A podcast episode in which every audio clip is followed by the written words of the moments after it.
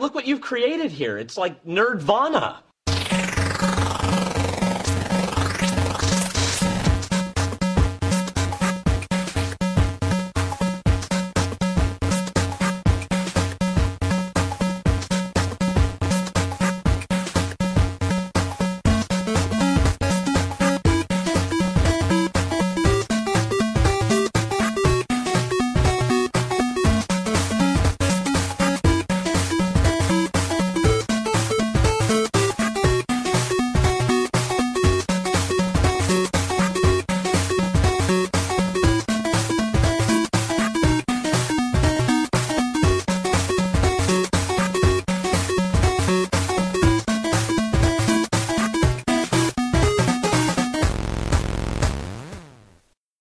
Willkommen zu Nerdwana Version 1.66. Ich bin der Stefan. Und ich bin Wolfgang. Ja, das ist der Podcast für alles Nerdige. Wir besprechen Filme, Serien, Comics, Bücher, äh, Musik, Spiele, alles, was man sich so vorstellen kann. Diesmal haben wir mit dabei den neuen Mad Max Film Fury Road, eine Fernsehserie The Last Man on Earth äh, auch eine Fernsehserie oder besser gesagt eine Show, Star Talk, die von einem Podcast herkommt. Dann haben wir noch zwei Comics und zwar äh, das Science-Fiction-Comic Descender und ein Comic von Ralf König, 11.000 Jungfrauen. Noch ein kleines Spiel, Earn to Die 2 und wie immer dann am Schluss ein bisschen Musik, diesmal mit Baby Metal und Markus Wiesbusch. Und wir fangen an mit einem äh, Podcast-Projekt The Creative Network. Aber vorher, glaube ich, haben wir äh, hoffentlich nicht zu viele Hörer abgehängt, dadurch, dass wir längere Zeit ja nicht gesendet haben. Da gibt's auch ein bisschen Gründe dafür, glaube ich. Ja, zum einen sind wir jetzt nach der letzten Nippon Connection Episode wieder nur zu zweit. Denn Tom ist leider momentan privat sehr, sehr eingespannt und äh, kommt nicht zum Podcasten. Das ist die eine Geschichte und deswegen haben wir uns jetzt entschlossen, eine weitere Folge zu machen, beziehungsweise wir werden auch noch ein, zwei weitere Folgen machen, wahrscheinlich ohne Tom. Und die Folge ist jetzt ein bisschen kürzer. Wir werden auch versuchen, die nächsten Folgen immer etwas kürzer abzuhandeln und dafür regelmäßiger zu senden, mehr oder weniger. Die Themen sind sehr, sehr lang, aber ein paar Themen hat sich herausgestellt, bedarfen oder bedürfen auch einer neuen Aufarbeitung, weil sie schon ein bisschen länger her sind. Deswegen machen wir jetzt in dieser Folge die gerade aktuell brisantesten Dinge, die wir auf dem Schirm haben.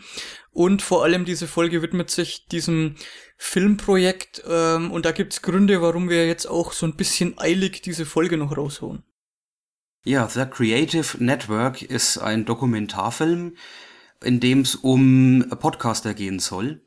Ähm, und also nicht um die Podcasts selber, sondern um die Leute, die eben da sitzen und podcasten, also wir beide zum Beispiel.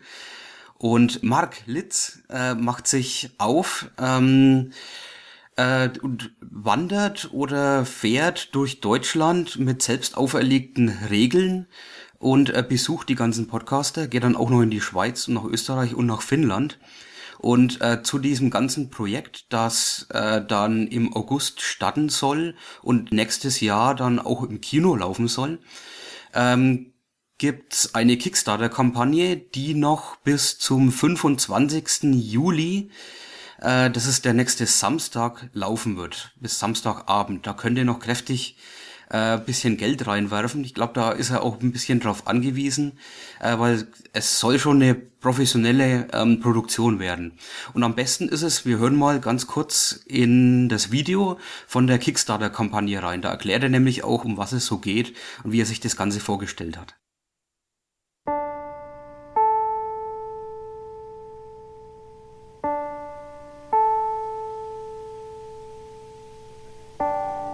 Wir leben in einer schnellen, stressigen und technikgeprägten Zeit. Alles schnell erledigen, mal eben noch kurz Mails checken, online shoppen, Freunde anklicken, WhatsAppen und Instagrammen. Außer der Standard-Internetnutzer gibt es noch eine ganz andere Spezies. Die Träumer, die Hilfestellengeber, die Querdenker, die Wissenschaftler und Geschichtenerzähler. Ich nenne sie liebevoll die Künstler der digitalen Neuzeit. Es sind die Menschen, die die digitale Welt schmücken. Und da diese digitale Welt in unserem Alltag allgegenwärtig anzutreffen ist, machen genau diese Menschen unsere Welt vielleicht sogar ein Stückchen besser. Einer dieser kreativen Köpfe bin ich. Hallo, ich bin Marc ähm, und möchte euch hier mein Creative Network Projekt vorstellen. Ein Dokumentarfilm über deutschsprachige Podcaster. Ich selbst habe äh, schon zwei Dokumentarfilme erfolgreich äh, absolviert, wenn man so will. Der dritte ist jetzt äh, im Sommer zu sehen. Und da sich die drei Filme hauptsächlich mit dem Profisport in Deutschland auseinandersetzen oder beschäftigen, vielmehr, ähm, brauche ich ganz einfach mal ein neues Thema. Und dann kam ich eben auf mein zweites Hobby, eben das Podcasten. Und das ist in Deutschland ja noch gar nicht so weit verbreitet. Ähm, Im Volksmund zumindest ähm, ist Podcast heutzutage leider noch kein Begriff, aber vielleicht wird es ja noch werden. Was Podcast eigentlich ist, ähm, ist eine Frage, die dieser Film beantworten wird.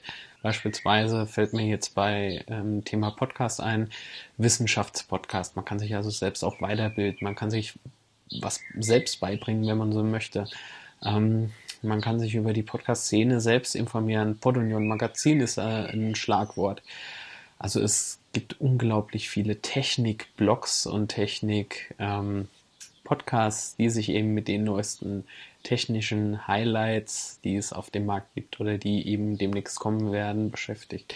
Es ist ein ganz großer ähm, Spielplatz. Beispielsweise gibt es da auch Personal Podcaster, die erzählen, wie ihr Tag so war. Das klingt jetzt total unspektakulär zugegeben, weil der eine oder andere hat da echt schon viel erlebt oder erlebt relativ viel und das macht diese Podcast-Landschaft, diese, diese, diese Vielseitigkeit macht diese Podcast-Landschaft echt zu was Besonderem und zeigt eben auch auf, dass es eben nicht nur aus Pornografie und äh, Shopping besteht oder Netzwerkschubsereien, sondern dass es echt ein großer kreativer Spielplatz ist, ähm, den man eigentlich nur zu nutzen wissen muss. Meine Reise führt mich zu diesen Kreativlingen, die sich da im Netz ähm, tummeln und äh, die Ohren mancher Leute berauschen, wenn man so möchte.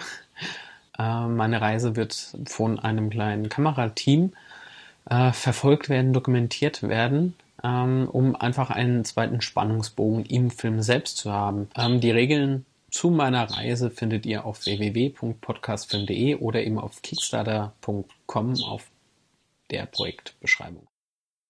Ja, und dann habe ich noch ähm, mit Mark Litz ein Interview geführt. Ein etwas längeres Interview, ähm, dauert ungefähr eine Dreiviertelstunde. Und da hat er auch nochmal ausführlich ähm, alles erklärt und hat etliches erzählt. Äh, ich fand es sehr toll, dass er sich dazu die Zeit genommen hat. Hallo Mark.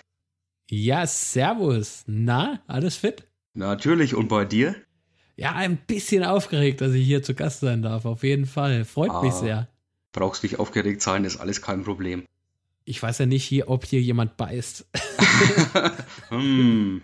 Naja gut, du bist ganz weit weg im Internet quasi, von mir aus gesehen. Von daher ist das Beißen nicht so einfach. okay, dann lehne ich mich mal entspannt zurück. Ja, Marc, du bist Filmemacher. So steht's auf deiner Homepage. Und da ist mir als allererstes mal aufgefallen, Filmemacher, das Wort ist mir noch gar nicht untergekommen. Ich kenne Regisseur und Produzent und Autor und so weiter, aber was ist denn eigentlich ein Filmemacher? Ich bin mein eigener Chef, wenn man so will, ne? Ähm, es äh, hat Vorteile, es hat aber auch ganz klar Nachteile, wenn ich mir so manchmal meine Auftragslage angucke. Weil ähm, ich, ich bin beispielsweise äh, nicht für Privatpersonen buchbar. Ja, und wenn, dann sind es echt Ausnahmen. Also da muss man echt äh, ein bisschen unterscheiden zwischen Videoproduzent und Filmemacher. Nicht, weil ich es nicht nötig hätte, sondern eher, das ist so, die Branche, die ist so durchgenudelt ähm, dass da, äh, ohne jemanden zu nahe treten zu wollen, aber es sind viele Trittbrettfahrer unterwegs, die kaufen sich äh, im Schweinemarkt, äh, nee, nicht Schweine, Mediamarkt oder so, so eine, so eine Konsumerkamera und äh, die meinen dann, sie können damit Hollywood machen, ne? Und ähm, die machen dann halt auch leider die Preise kaputt und von daher äh, ging dann mein Weg damals, ich war ja früher mal ganz, ganz am Anfang, ähm, als ich mich selbstständig machte, war ich ja eben Videoproduzent und habe für Privatpersonen eben Hochzeiten mitgeschnitten und Konzerte und sowas. Ne? Es war aber immer so langsam bergauf dann immer. Ne? Ja, und dann fand ich irgendwann mal meinen Weg zum äh, Profisport, nicht als Sportler, äh, leider nicht. Es wird lustig aussehen. Wer von denen ist jetzt der Ball, ne? Der Karierte oder? nee. Ähm, sondern als, äh, ja, wie könnte man das äh, bezeichnen? Als Videocontent-Ersteller.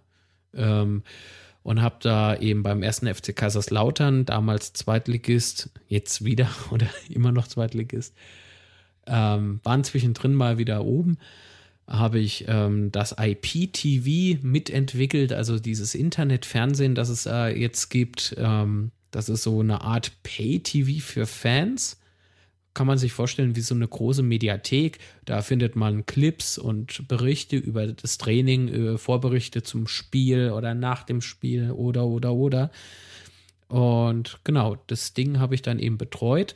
Äh, nebenbei einen Dokumentarfilm erstellt, mein erster Dokumentarfilm wohlgemerkt, äh, über die Fanszene des ersten FC Kaiserslautern und der schlug irgendwie leider Gottes irgendwie ein. Äh, das hat mich total überrollt. Äh, da warst du plötzlich da mal zu Gast, da mal zu Gast, da klingelte das Telefon, hebst du ab, war da plötzlich, wie ist nochmal die Kinokette? UCI, kann das sein? Ja, so eine Multiplex-Gesellschaft mit Sitz in Bochum. Das ist die Zentrale für die deutschen äh, Ableger, für die deutschen Filialen und die würden gerne eben den Dokumentarfilm in ihren Kinos zeigen. Sagt man ja nicht nein, ne? Willst ja haben, dass jeder Fan da Zugriff äh, drauf hat.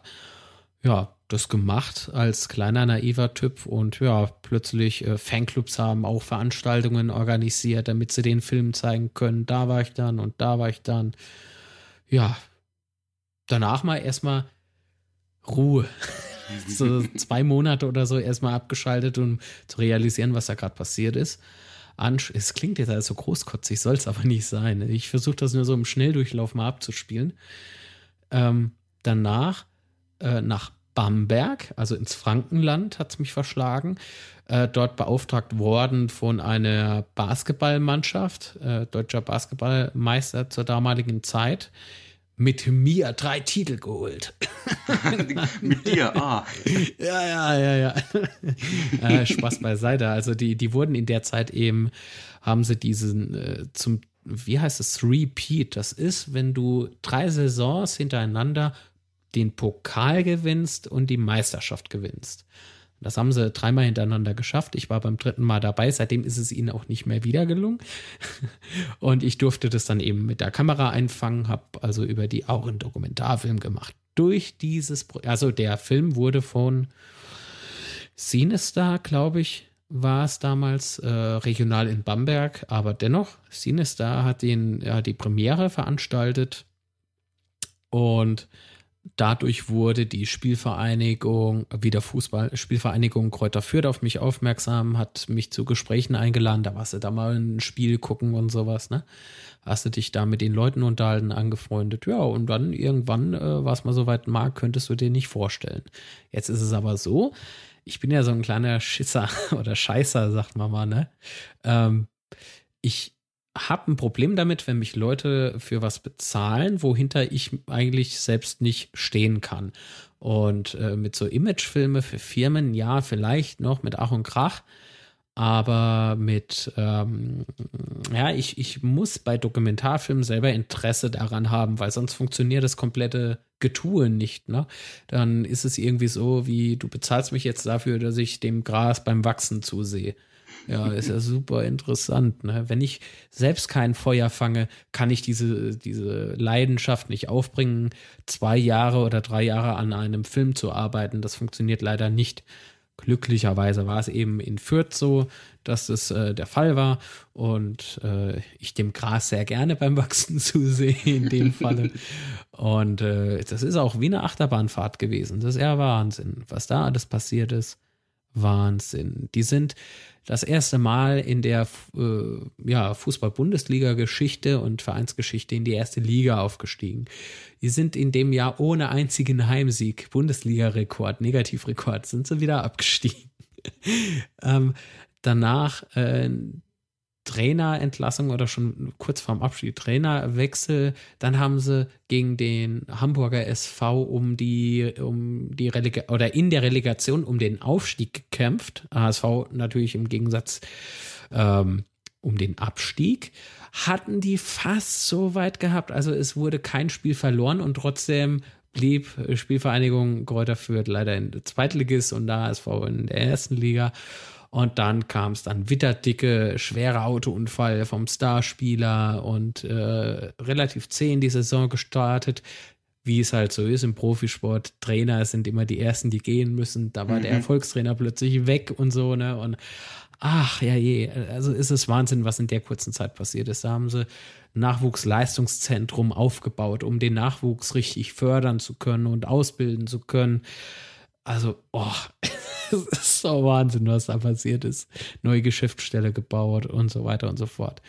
Da habe ich das Ganze auch äh, eingefangen, eben äh, als Film äh, aufbereitet und das Ganze wird im Spätsommer, glaube ich, dann auch in die Verwertung gehen. Also ich weiß nicht, ob es groß ins Kino kommt, aber bestimmt so Programmkino oder sowas, Minimum oder eben regional in die Kinos und dann im Fanshop erhältlich sein. Mal gucken, was so kommt, ne? Und jetzt geht es ja um meine Leidenschaft oder um unsere Leidenschaft. Ne? Jetzt, jetzt es ans Eingemachte, ich sag das. ja, jetzt geht es ums Podcasting. Ja, du bist ja auch Podcaster, genau. Ich habe mal ein bisschen nachrecherchiert und rausgefunden, du bist bei einem Technik-Podcast, Scrollflow. Genau. Du bist beim Pod Union Magazin seit neuestem auch eigentlich fast immer mit dabei. Und ja. es gibt noch das Podcast-Geblödel, das, ich weiß nicht, ob es noch aktuell ist. Ja, es ist aktuell, aber wie es halt so oft ist, ne, man muss ja Geld verdienen. Mhm. da leidet ab und an mal so ein, so ein ja, so eine Regelmäßigkeit in Sachen Podcast drunter, aber ähm, das ist, da sind zwei Folgen schon geschnitten, die, steh, die stehen auch beide in den Startlöchern, ist schon terminiert, also demnächst kommt wieder so ein in aller Herrgottsfrüh, kommen jetzt noch zwei Folgen raus und dann hoffentlich wieder regelmäßig. Ja, genau. Schau mal, voll Vintage gibt's da noch, da gibt's noch den Fanblog gibt's da noch. Oh. ja, wer es nachlesen, ich weiß nicht, darf ich eine Internetseite nennen? Ja, klar wo so ganz grob abgesteckt ist. Es ist aber auch noch nicht fertig, weil alles Ehren, äh, Ehrenamt, ich sage schon, alles Hobby und leidenschaftlich betrieben. Da fehlen noch so äh, Podcast-Geblödel ist beispielsweise noch gar nicht dort aufgelistet. Ähm, das ist www.litz-media.de ähm, und Ziel äh, ist es unter diesem Label äh, kostenfreien Content für das Internet ähm, herzustellen. Also das heißt Content, äh, Filme und Podcasts, für die man nicht bezahlen muss. Warum? Ist halt so. Ist so eine geile Sache, wenn jeder so ne, im Internet, statt sich irgendwie zum 25. Mal den, was weiß ich, äh, Wiederholung von Tour in der Half Man anschaut oder sowas zu einer Sendezeit, wo man vielleicht voll gestresst von der Arbeit heimkommt. Ja, eher mal so in die YouTube-Schiene oder Vimeo oder eben bei Litz Media reinguckt. Ja, das finde ich schon stark. Wenn das mehrere machen würden, wäre es vielleicht geil. Die können ja die Kohle von mir aus dann mit Werbung verdienen. Schauen wir mal. Kostenlos ist immer gut. ja, ja, auf jeden Fall.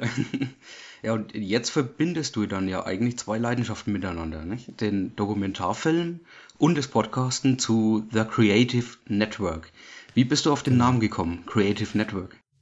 Ja, weil es ja ein kreatives Netzwerk ist. Es ist ein Netzwerk. Also das Internet ist ja voller Gestalten, negativ wie auch positiv. Und leider Gottes, wenn es mal irgendwas übers Internet zu berichten gibt, ist es ja gleich File-Sharing. Ich freue mich über File-Sharing, weil äh, mein Content wird in die Welt hinausgetragen. Hollywood freut sich so gar nicht drüber, weil die armen, milliardenschweren Verdiener ja äh, dann wahrscheinlich unter die Brücke müssen. Ne? Ähm, natürlich Urheberrecht, ne, und so weiter und so fort, ist aber halt so ein Aufhänger, wo man das Internet wieder schlecht machen kann. Nicht jeder ist ein illegaler Downloader, sorry. Äh, ich lade auch nicht illegal down, ich benutze Netflix, äh, was gibt's noch, Amazon Prime und sowas. Finde ich alles geil, nutze ich. Äh, bei uns Podcastern ist es ja so, da muss man sich über File-Sharing gar nicht großartig beschweren, weil wir möchten ja möglichst viele Hörer erreichen mit unserem Geschwafel, das wir so von uns geben.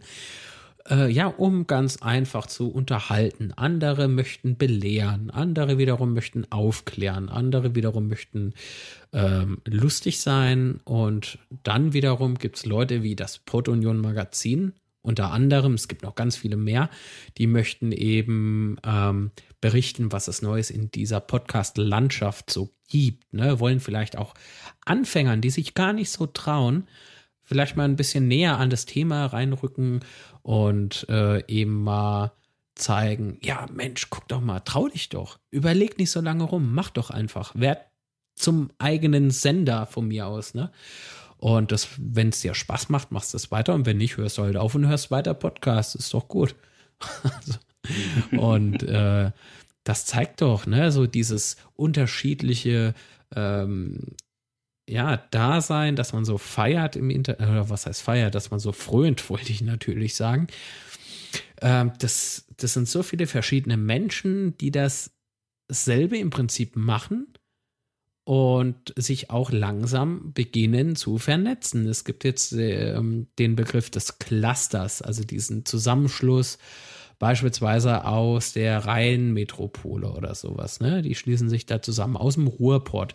Äh, in ja, in Franken gibt es jetzt den Frankenpott. Also da treffen sich Podcaster, setzen sich an einen, an einen äh, Stammtisch, wenn man so will, und unterhalten sich, Erfahrungsaustausch und so weiter und so fort. Und das finde ich einfach großartig. Ne? Man hilft sich so gegeneinander äh, gegenseitig. Und das ist ein Netzwerk, das ist ein kreatives Netzwerk. Und von daher der Creative Network, weil ich ja diese Podcaster so versuche mal ein bisschen zu zeigen. Ne? Was treibt die an? Wer ist es eigentlich? Wie sehen die denn aus? Bei dir weiß ich es jetzt mal endlich, weil wir uns hier beim Skype gegenüber sitzen. Ähm, aber so beim einen oder anderen, ne, der weiß es halt nicht. Wie nimmt der auf? Wie produziert der?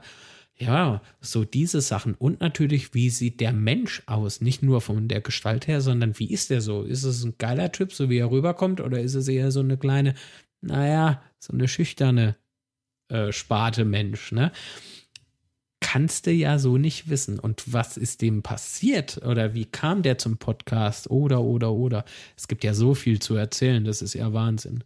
Ja, und das möchte ich gerne einfangen in einem Film, um auch das Thema Podcasting einfach mal ein bisschen in die Welt hinauszutragen. Also in, äh, im deutschsprachigen Raum zumindest. Es ist natürlich angedacht, den Film, wenn er denn fertig ist, in Frankreich äh, in die Programmkinos zu bringen mit Untertitel. Ja, ähm, dann Englisch, äh, englischer Untertitel. Das hört sich alles so standardmäßig an, ist aber gar nicht so leicht, wenn du mit dem Budget kämpfst, ja. Mhm. Ähm, sind alles natürlich, die hier mitarbeiten, ich habe mir da so ein kleines Team zusammengestellt, nicht einfach nur Hobbyfilmer oder sowas. Oder nicht, dass das was Schlimmes wäre, um Gottes Willen, macht es ja weiter und fotografiert und filmt und tralala. Aber bei diesem Projekt ist mir wichtig, einfach zu betonen, dass hier Profis am Werke sind und keine äh, Leute mit Konsumerkameras, sondern Leute mit Berufserfahrung und so weiter und so fort, äh, die das teilweise ehrenamtlich unterstützen, sind ein paar. Finde ich enorm großartig. Und dann aber eben Leute, die sind fast jeden Tag mit diesem Projekt, äh, haben die eben zu tun und müssen arbeiten, müssen die Presse betreuen, müssen gucken, dass die Abläufe stimmen. Wenn ich irgendwie unterwegs trödle, dass trotzdem der Termin eingehalten wird. Ähm, ja, solche Dinge, ne? Color Correction habe ich äh, mal erwähnt. Das ist so Nachbearbeitung, was die Farbgebung äh, betrifft, äh, vom Kameramaterial oder Bildmaterial. Dann das Tonspud äh, Tonstudio muss bezahlt werden. Dass das ja professionell abgemixt ist. Presswerk, gut, das ist die kleinere Sache, aber trotzdem sind das Menschen, die ähm, müssen Miete bezahlen und so weiter und so fort. Und die kann ich leider nicht alleine ja, bezahlen. Das ist ein mehrstelliger Betrag und puh, da habe ich eben alles auf All-In gesetzt und habe da deswegen noch eine Kickstarter-Kampagne gestartet und ähm, da müssen wir jetzt 10.500 Euro insgesamt zusammenbringen, ähm, um ganz einfach einen kleinen Teil zumindest refinan zu refinanzieren. Das ist ganz, ganz wichtig, sonst kann der Film so in dieser Art und Weise nicht umgesetzt werden. Aber diese Reise, die ich angesprochen habe, unterliegt eben so bestimmten Regeln und diese Regeln, die sind ein bisschen absurd zugegeben, aber du brauchst ja irgendwie so einen Aufmacher, dass du die Leute, die eben nicht mit dem Thema Podcast sich auseinandersetzen wollen, trotzdem interessiert zu diesem Film rüberblicken und dann vielleicht mal zugucken und sehen, was macht denn der komische Filmemacher da, warum muss denn der jetzt im Regen schlafen oder so. Ich weiß nicht, was passiert. Es ist, äh, es kann alles passieren und das ist so der Aufmacher und dadurch, ne, durch diesen Entertainment-Faktor im Film bekommst du die Menschen, die nicht direkt mit Podcasting sofort was anzufangen wissen, äh, eben dazu und kannst denen natürlich das Thema Podcast ein bisschen näher bringen vielleicht. Ja, so ist das. So ist das mal grob geplant. Und die Regeln stehen schon hundertprozentig fest oder Gibt es da noch uh, so Wackelkandidaten? Oder äh, ich habe auch, ähm, es gibt einen Podcast zu deinem Film, äh, mhm. der unter dem gleichen Namen, The Creative Network, läuft. Und da hast du dich in der zweiten Folge ja ein bisschen ausführlicher drüber unterhalten. Und da kam irgendwie so raus, dass du selber nicht alle Regeln festlegst, oder? Darf ich ja nicht. darf ich ja nicht, sonst wird es mir vielleicht zu einfach, ne? Und äh, das darf es ja nicht. Ich will mich da auch selbst ehrlich gesagt überraschen lassen. Ich bin knapp zwei Monate unterwegs und wenn ich mir das alles so selbst zusammenreime, ja, das, das wäre ja schon fast so eine Fake-Vorstellung vielleicht, ne? Nein, ich habe so ein kleines kreatives Team, nenne ich die vier, ne? Oder sechs sind es, glaube ich. Ja, es sind sechs Leute. Und die stellen eben diese, dieses Reglement auf. Und ich bekomme das am Morgen des Starts überreicht, diese Regeln. Und währenddessen läuft natürlich schon die Kamera. Also mit meinem Aufstehen an, an dem Tag beginnt der Film. Ähm, ob das letzten Endes dann so im Schnitt auch so ist, wer weiß, keine Ahnung, schauen wir mal. Aber ab da an wird eben gearbeitet und gefilmt fleißig und ja, dann bin ich mal auf meinen Gesichtsausdruck selbst gespannt und was letzten Endes auf dem Zettel draufsteht. Also das, ich hoffe nicht, dass diese seltsamen äh, Challenges, äh, hieß es ja, noch dazukommen, weil das wäre für mich ein bisschen oversized, äh, was meinen Filmgeschmack betrifft. Aber äh, ja, abwarten, abwarten. Ich vertraue da meinem Team, die wissen auch ganz genau, auf was ich hinaus will und ja, ich hoffe, das war nur Angstmache in diesem Hangout. Ja, ja die waren ziemlich fies zu dir. Ich, ich hoffe auch für dich zumindest, dass es wirklich nur so ironisch gemeint war, wie es rüberkam. das hoffe ich auch sehr. Das stimmt, da hast du recht. Wann soll es denn losgehen? Er soll Mitte August, also sobald wie Kickstarter hoffentlich erfolgreich ist ähm, und die Kohle dann da ist und erst dann können wir sicher sein, dass gestartet werden kann ähm, weil Versicherungen müssen bezahlt werden, äh, Equipment muss auf jeden Fall bezahlt werden. Die Leute, die an dem Tag oder in der Woche, es sind glaube ich drei Wochen am Start schon durchgehend, wo Leute fest dabei sind, die das nicht ehrenamtlich machen können, äh, muss ja auch keiner. Ähm, weil Arbeiten ohne Lohn findet, findet keiner irgendwie toll. Mm die eben sind eben schon drei Wochen alle involviert und äh, sobald wie Kickstarter eben erfolgreich ist, die Kohle da ist, wenn der 14. da ist und am 14. ist die Kohle da, da geht's am 15. los. Bam. Weißt du, ey, scheiß drauf, ey. irgendwann musste loslaufen, ne? Und wenn es dann regnet, dann regnet's, wenn es schneit. Naja, gut, kann's ja nicht. Ich hoffe nicht. äh, das wäre sehr absurd. Äh, ja, und dann ist es halt eben so. Es wird auf jeden Fall gestartet und ich bin sehr gespannt, wie ich starte. Muss ich gleich laufen? Darf ich vielleicht erstmal mit dem Bus fahren? Holt mich einer ab? äh, oder muss ich echt schon gleich irgendwie, ja, ins nächste Dorf marschieren. Es hört sich ein bisschen an wie das alte Brettspiel äh, Scotland Yard, wo man so oh, bestimmt, geil, ja. man kann dann mal Taxi fahren, man kann mal Bus fahren und so. Daran habe ich noch gar nicht gedacht, aber jetzt, wo du das sagst, ja, das stimmt. Wir verfilmen Scotland Yard nach. ja, nee, also so, so muss man sich das vorstellen. Und warum, das habe ich ja gerade eben schon erklärt, ne? um eben so einen kleinen Spannungsbogen zu haben. Ja, ähm, so ist das in der Planung. Läufst oder fährst durch Deutschland, Schweiz, Österreich und Finnland. Genau. Äh, Deutschland kann ich mir jetzt noch vorstellen. Österreich und Schweiz ist auch nicht so weit, wenn du so eine Runde läufst oder so. Aber wie kommst du denn nach Finnland? Ich kann dich beruhigen, ich kann auch alle Hörer an der Stelle beruhigen. Ich, ich muss nicht schwimmen. oh, schade. ja, genau. Auch einen Taucheranzug hätte ich dir jetzt gesponsert, ne? oh Gott, lass das ja keiner vom Team hören. da kommen die noch auf Ideen. Nein, Spaß. Äh, ich werde auf jeden Fall rüberfliegen. Das ist Fakt. Äh, und äh, die Route erstelle ich auch nicht selber. Ich habe mir meine Sahnestücke rausgesucht, darunter ihr natürlich, sind oh. meine Wünsche und die werden auch verdammt nochmal akzeptiert und respektiert. und die werden auch äh, eingearbeitet, definitiv. Ähm, und der Rest wird eben noch ähm, ich glaube, der Abonnieren-Button war jetzt, äh, der Abonnieren-Button, siehste, ich bin voll im Podcast-Modus. der Bewerben-Button auf podcastfilm.de, der äh, war bis, also ja, wir zeichnen ja jetzt auf. 15. haben wir jetzt, ich glaube, bis zum 16. ist der online gewesen. Wenn ihr das hört, ist es ja schon leider vorbei. Ähm, genau, also wer weiß, wie viele Leute jetzt noch dazugekommen sind, die ähm, eben inhaltlich auch dazu passen ja, damit man da eben eine schöne, geile Handlung raus dann noch kriegt. Ne? Ähm ja, wie die Route dann aussieht, keine Ahnung. Ich nehme mal an, so wie es letztens noch äh, gesagt wurde, dass ich wohl äh, gegen Ende vor Finnland wohl in München bin und von München aus dann rüberfliege nach äh, Finnland. Aber wer weiß, vielleicht ist das schon wieder alles total anders und ich äh, bin zum, äh, zu Beginn schon in München und erst danach irgendwie in Berlin und fliege von Berlin aus rüber. keine Ahnung. Du startest, äh, glaube ich, im Coburger Land mhm. und gehst dann Richtung Leipzig, Berlin, Hamburg und so. Ähm, aber du kommst eigentlich aus der Pfalz. Wieso startest du dann gerade in der Nähe von Coburg? Hat natürlich auch was damit zu tun, dass ich aufzeigen will, ähm, dass es ein Dorf gibt. Es gibt noch mehrere Dörfer, die haben mit Internet nicht wirklich viel am Hut. Und das eine, das ist jetzt natürlich so ein Dorf, das fiel uns auf unserer, ähm, wie soll ich es denn nennen? Wir waren in ein paar Städte als Recherche und haben dort Leute in den Fußgängerzonen so ein bisschen befragt. Kennt ihr Podcasts? Äh, nutzt ihr Internet? Wenn ja, wie nutzt ihr Internet? Und so weiter und so fort. Ja, und das in diesem einen Dorf, da fiel es halt leider extrem auf.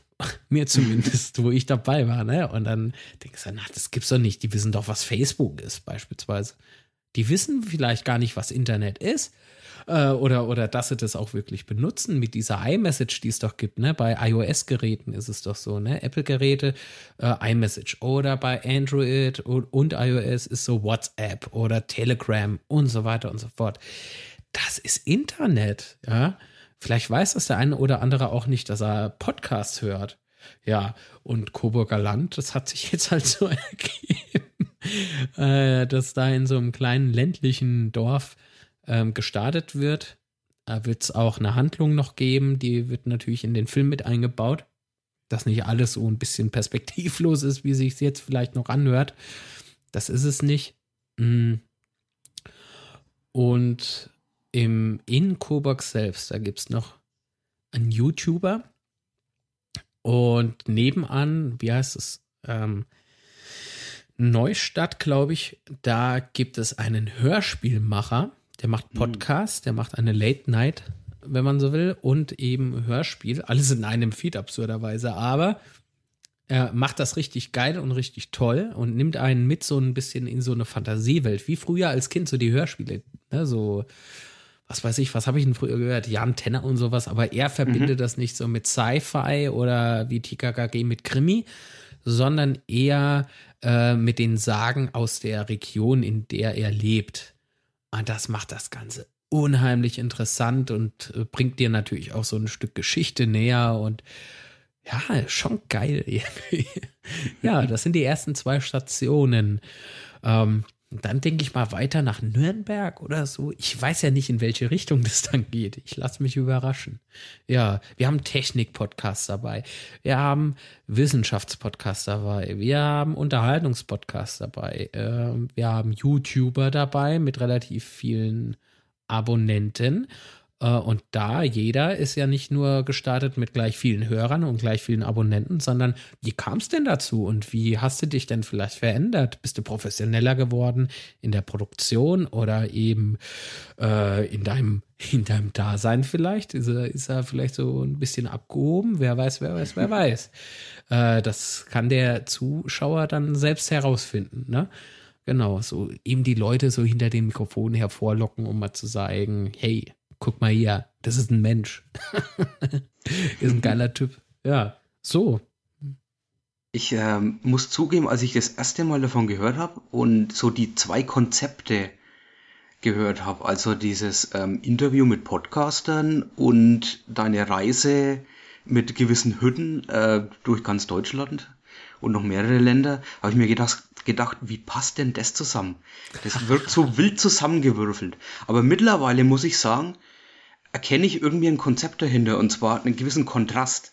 Auf der einen Seite sind die Leute, die man eigentlich nur aus dem Internet kennt und von denen man vielleicht sogar schon annimmt, dass sie nur im Internet leben. Auf der anderen Seite ist dann das analoge Leben, das Richtig. die Leute ja haben und das du rauskitzeln versuchst mit Interviews, nehme ich mal an, und das du dann auch selber begehst und dem du dich mal in die Wildnis begibst.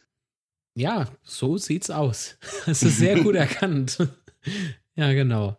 Also es ist, ähm, darf nicht äh, den Anschein erwecken, dass das Ganze irgendwie eben zusammengewürfelt ist, sondern es muss einfach auch so viel Vertrauen herrschen, äh, damit Leute, die vom Wach sind und meiner einer natürlich als Filmemacher und Initiator, äh, dass wir da eine richtig geile Mischung rausbekommen. Das ist ja auch meine Zielsetzung, weißt du? Es ist ja mir nicht gedient damit, äh, dass meine Message eigentlich, also Podcasting in Deutschland und überhaupt ein bisschen bekannter zu machen, äh, einfach verloren geht. Deswegen ist, ich weiß gar nicht, ob ich es irgendwann mal öffentlich gesagt habe, aber ich kann es ja jetzt sagen.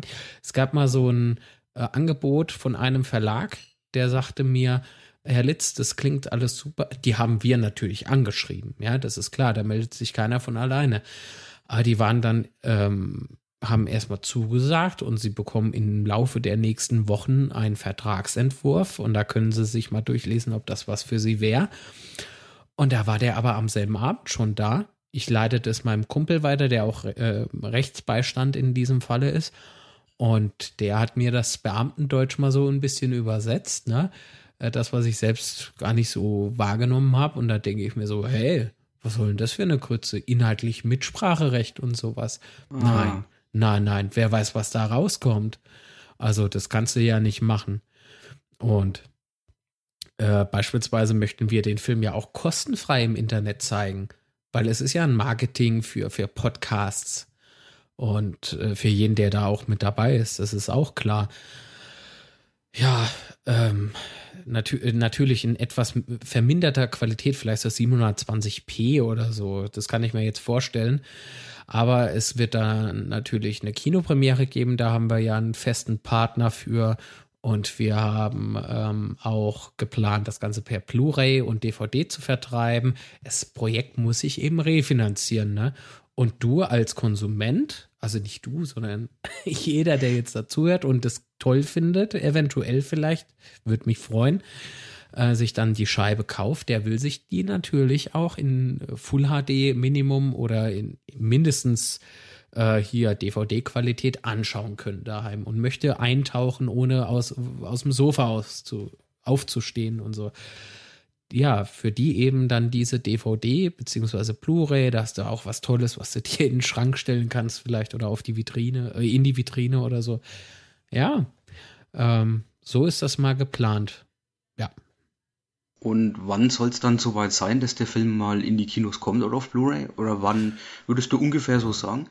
Ja, also Kinos, das klingt irgendwie total großkotzig, wie ich mich irgendwie heute nur anhöre. Das soll ja nicht falsch rüberkommen, Leute. äh, ich äh, bin alles noch nicht abgehoben. äh, hab da auch keinen Grund zu. ähm, ja, das musste rausschneiden. so ein Mist. Ja, ja, genau, genau. Das ist Podcaster Rock'n'Roll. Ähm, es ist ja so eine kleine Kinotour dann geplant, ne? So Programmkinos, dann äh, weiß ich jetzt schon, dass ein paar Unis angefragt haben für äh, Referate, die ich da halten könnte, wenn ich denn wollte. Es dient auch noch mal ein bisschen zur Refinanzierung bei. Ich kann dort über Podcasting sprechen, kann es vielleicht mhm. noch ein bisschen bekannter machen, kann das, äh, kann also wirklich ein bisschen äh, Übermittlung sozusagen machen oder Aufklärung, je nachdem und kann natürlich da den Film auch zeigen. Also das äh, ist schon eine geile Sache. Dann äh, eben noch eine Programmkinotour, aber wie die eben aussieht und wo überhaupt, erstmal muss das Ding gemacht werden. also mhm. er soll jetzt kein Blockbuster werden und ich will auch äh, gar keinesfalls irgendwie in den UCI-Verteiler wieder rein oder Sinister oder tralala. Viel zu groß. Und äh, was ich auch noch heute gefragt wurde in einem anderen Interview, war, wie sieht es denn aus mit TV? TV kannst du jetzt erstmal knicken. Lass das erst jetzt mal starten und fertig produziert werden. Und nach unserer Zeit hier, ja, wo das Ding dann im Internet ist, ja, wo jeder drauf Zugriff hat, erst dann kann man mal einen Vertrag von mir aus unterschreiben, weil so ein Vertrag musst du wissen, der gilt ja Minimum zwei Jahre. Und die haben dann Exklusivrecht. Ja, was machst du denn dann? Dann kannst du deinen äh, Crowdfounder oder überhaupt deiner Crowd, deiner, deinen Unterstützern, äh, deinen Verfolgern, Follower, dem kannst du das Ding nicht kostenfrei dann präsentieren, weil nämlich dann Arte oder ZDF, ARD sagt, ja, Moment mal, guck mal hier, ne? Zack, da kriegst du einen Vertrag vor die Nase gehalten dann heißt es, tja, wir sind Exklusivvertriebler, jetzt habt ihr mal ins Klo gegriffen, jetzt kriegen wir so und so viel 1000 Euro Strafgeld und äh, Produktion ist teuer genug. mhm. Dann wird's, wird's knifflig, ne? Und deswegen erstmal Primärziel, Refinanzierung, es kann auch langsam stattfinden, ist vollkommen egal. Hauptsache, das Ding wird so umgesetzt, wie ich das im Kopf habe und jeder kann da kostenfrei zugucken und alles ist gut und alles, was danach kommt, das nimmt man dann gerne mit. Es muss aber nicht. Bei reich werden wird keiner davon. ja. Ja, stimmt. Aber das sind wir als Podcaster eigentlich gewöhnt. ja, so ein paar Cent auf Flitter, ne? ja, genau, ein paar Cent. Genau, das trifft Ja, ja, da, da guckst du mal so drauf und denkst so, Alter, hab ich schon Flatter-Klicks. Und dann klickst du so und dann denkst du, öh, hä? Ist das Ding kaputt? Aber das ist halt Mikrofinanzierung. Ich mache das Gott sei Dank nicht, das macht alles mein Bruder. Ich sehe die Einnahmen gar nicht, aber die sind bei uns sowieso nicht, also kein Euro. es dauert auch echt lange, ne, bis da mal was zusammenkommt. Mhm. Ja, aber ihr hättet es verdient, Mensch. Auf jeden Fall. Oh, danke. Auf jeden Fall wollte ich noch ansprechen, dass wenn du dich auf die Reise begibst, dann ist nicht nur der Film das eine Produkt, das dabei rauskommt, sondern es kann auch jeder deine Reise eigentlich quasi live mitverfolgen. Das Weil stimmt. es gibt oh, ja noch ein paar extra Regeln, dass du, du musst, glaube ich, tweeten, du musst ähm, auch Filme ja. aufnehmen, du musst dich zumindest mal jeden Tag melden. Genau, genau. Ich muss ähm, jeden Tag twittern. Ja, genau. Äh, Twitter-Account ist at createnet. Äh, wirst du wahrscheinlich verlinken. Ja, klar. äh, unter dem Account läuft es dann, glaube ich, auch.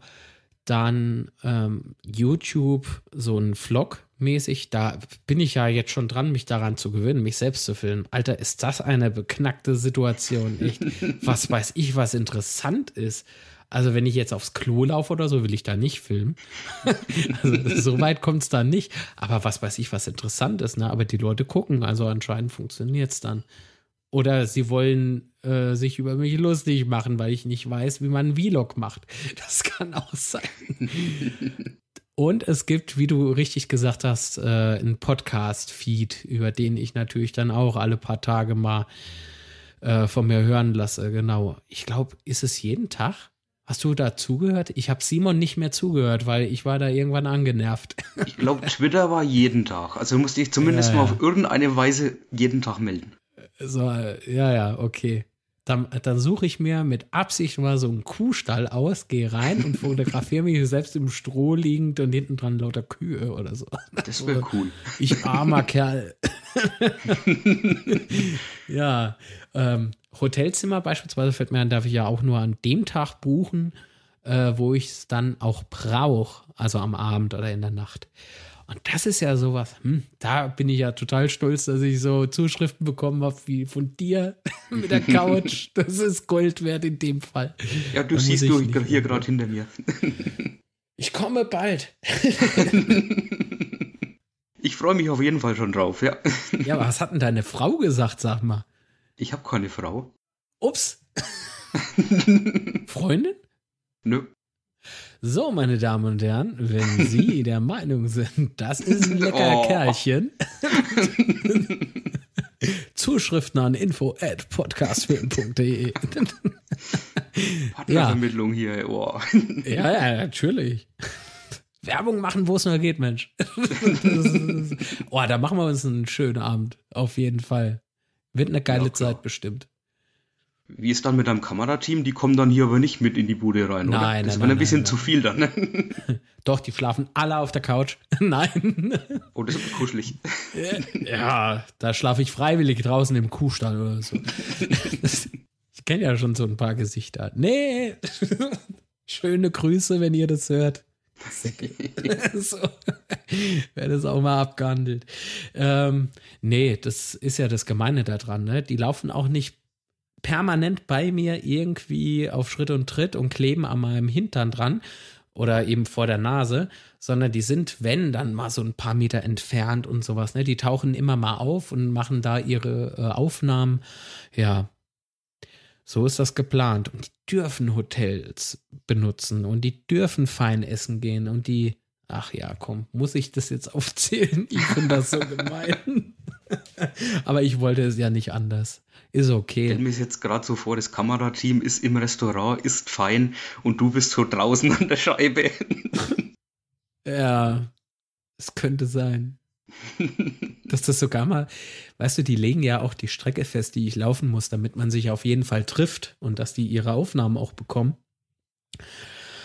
Es soll ja so weit wie es geht äh, nicht gestellt werden, sondern es soll wirklich authentisch sein, so wie es eben passiert, dann passiert es. Und wenn ich mal richtig scheiße drauf bin, ne, und dann ist eben auch mal Scheißstimmung und mal gucken, was passiert dann, ne? Und äh, wenn da mal einer was Blödes sagt, dann fliegt halt mal so, was weiß ich, kein Stein oder so, aber da kommt halt mal die Hand angeflogen oder so. Nein, um Gottes Willen, aber so, so, ne, so ein kurzer Schubser oder sowas ist da auf jeden Fall drin. Wenn ich was ganz gemeint finde, bestimmt. Bei denen. Weil wir mögen uns alle und ist alles cool, wie das halt so ist unter Kumpels dann, ne? So in der Art kann man sich das, den Umgang vorstellen. Und wenn die dann mit Absicht mich da noch richtig böse reizen, ey, und dann, uff. Und wenn ich mal heul, weil alles scheiße ist und ich mir einen Tod draußen abfriere, ja, dann, äh, dann ist es halt auch so. Das muss dann auch gezeigt werden. Ich bin ja dann auch ein zartes Blümchen. Aber generell Großmaul. Also das, passt. Solange ich, also solange ich noch dumm schwätze und sowas, ne, ist alles okay, alles im grünen Bereich. Nur wenn ich da mal so nachdenklich werde, dann muss man sich Sorgen machen. Auf Oh, jeden oh, Fall. oh. Na, ich, ich hoffe, dass wir da mal alle von den Phasen vielleicht in dem Film zu sehen kriegen. Bestimmt, bestimmt. Wenn du dir vorstellst, also Minimum zwei Monate unterwegs, da passiert so viel. Das sind acht Wochen, ey. Boah. Hast du irgendwie Erfahrung so mit Tracking-Touren oder? Nee, also na gut, man muss ja sagen, du hast ja schon richtig erkannt, ich bin Pfälzer und äh, wir haben in der Pfalz den Pfälzerwald und das ist so ein Hobby irgendwie damals schon gewesen mit den Kumpels auch durch den Pfälzerwald laufen. Also wandern schon eh und je und äh, von daher ist man das Laufen auf jeden Fall gewöhnt. Das, das passt schon. Ne? Und da warst du morgens um 6 Uhr auf, hast dich um 7 dann mit den Kumpels zum Frühstück getroffen und dann sind wir los, ne? Und da bist du des Öfteren mal am Wochenende oder sowas, ne? Bis nachts einfach unterwegs gewesen. Was man da so gemacht hat, muss man ja jetzt hier nicht erzählen. Aber das gehört halt irgendwie dazu, ne? Und von daher Ausdauer ist da. Nur so Aktivsport oder sowas, na, nee. Nee, nicht, wäre aber auf jeden Fall sinnvoll. Ich habe schon ein bisschen angefangen zu trainieren, gerade was die Ausdauer äh, betrifft, ne? dass die Pumpe nicht so pfeift. Ähm, ja, das wird schon. Ich merke schon, wie die Hosen rutschen. das war ja auch sowas. Ja, gehst du so raus, willst für den Vlog eben aufnehmen und plötzlich stehst du vor der Haustür und denkst, oh fuck, erstmal diesen hier gemacht, ne, erstmal wieder Hose hochgezogen, weil du dann denkst, ja, hätte ich mal einen Gürtel angezogen. Das sind die positiven Effekte, die so langsam zum Vorschein kommen. Ah ja. ja. Na gut, dann äh, wünsche ich dir auf jeden Fall viel Glück mit dem ganzen Dankeschön. Projekt, mit dem Filmen, dass sie dich nicht zu arg triezen, aber auch, auch ein bisschen so, dass es noch interessant bleibt. Ja, das war mir so klar, dass du das sagst. Natürlich. Ja, auch viel Glück mit der Finanzierung. Hier vielleicht noch ein Aufruf an alle Hörer. Ihr habt noch Zeit ähm, zu Kickstartern. Der Link ist in den Show Notes. Also könnt ihr noch ein paar Euro rüberschmeißen. Auf jeden Fall würde ich mich da sehr, sehr drüber freuen, dass wir zusammen hier so ein tolles Projekt, also sind eure Worte, nicht meine Worte, ähm, dass wir das Projekt auf jeden Fall raushauen können und anfangen können, äh, können und was ganz Tolles gemeinsam auf die Beine stellen können. Profitiert jeder von. Und äh, sichert euch die Goodies auf jeden Fall. Ihr gebt da nicht umsonst Geld aus. Ja, bei Kickstarter jetzt wohlgemerkt. Und dir danke ich auch, dass ich da sein durfte und hat echt Spaß gemacht. Schade, dass ich jetzt die Kollegen oder so nicht mitbekomme, aber ich denke, das wird sich ändern. Zum Abschluss habe ich noch ein Zitat von dir und eine Frage. Du hast in der Kickstarter-Video gesagt, ähm, über die anderen Podcaster, die sich beworben haben, ob jeder so weiß, auf was er sich da eingelassen hat. Weißt du denn, Angst. auf was du dich da eingelassen hast? Ach so, nee. das ist auch geil. Je, je näher der Tag rückt, der Tag X, nenne ich ihn, so steht er auch im Kalender, ist so nervöser werde ich. Ohne Mist, ich weiß nicht, was auf mich zukommt. Das ist so eine geile Scheiße irgendwie. Deswegen ist ja die Unterschrift äh, mein größtes Abenteuer oder mein bisher größtes Abenteuer. Also das, das wird auf jeden Fall ja, sehr aufregend, sehr anstrengend, aber ich bin davon überzeugt, dass das die besten zwei Monate meines Lebens werden oder unseres Lebens, je nachdem. Da wird man zusammen richtig was Geiles erschaffen. Darauf bin ich richtig scharf drauf, dass es so ein tolles, gemeinsam finanziertes Projekt auch ist. Da zieht jeder nochmal an einem Strang, weißt du, wie ich das meine? Und Leute, die nicht geben können, weil sie vielleicht zurzeit Hartz-IV-Empfänger sind oder weil ja, man eben Haus abzahlen muss oder Wohnung ist zu teuer oder oder ist ja vollkommen wurscht oder man will einfach nicht. Das ist ja auch okay. Trommelt, trommelt zumindest fürs Projekt, würde mich sehr freuen. Sprecht drüber, schreibt einen Blogartikel, macht einen Aufruf auf YouTube oder erzählt eurem Nachbar von, ist doch scheißegal. Ey. Tragt es in die Welt hinaus, zusammen gemeinsam so eine geile Sache abfeiern. Und dann, ja, sehen wir unseren Stefan bald im Kino, ey. Das ist ein Ding. das ist geil. Hast du dir das mal gedacht? Du auf der nee, Kinoleinwand? Jetzt wird mir das erst wirklich bewusst. Ähm. Sagen wir mal so, die Kinoleinwände sind ja groß, da passen wir zwei auf jeden Fall drauf. das ist auf jeden Fall ein Ding. Da kommt er, esst da fein Popcorn und könnt dem Stefan mal zuhören, warum der Podcast macht. oh ja, gut. Ja, wird cool. Dann freue ich mich auf jeden Fall auch schon mal drauf, wenn du dann bei mir reinschneist und wenn wir vielleicht dann äh, nächstes Jahr oder so dann den Film im Kino angucken können. Ja, ich hoffe Anfang März oder Mitte März. Schauen mhm. wir mal, so ist die Deadline zurzeit. Also es darf ja nicht allzu sehr in die Länge gezogen werden, eben wegen dem engen Budget weil es halt leider Gottes so eine Randgruppe ist, ne, so eine Subkultur in Anführungszeichen, die Podcast-Szene oder Landschaft, ich sag Landschaft. Ja, aber das, das wird schon positiv. Auf jeden genau, Fall. immer positiv denken. Richtig. Deswegen habe ich auch keine Angst vor den Regeln.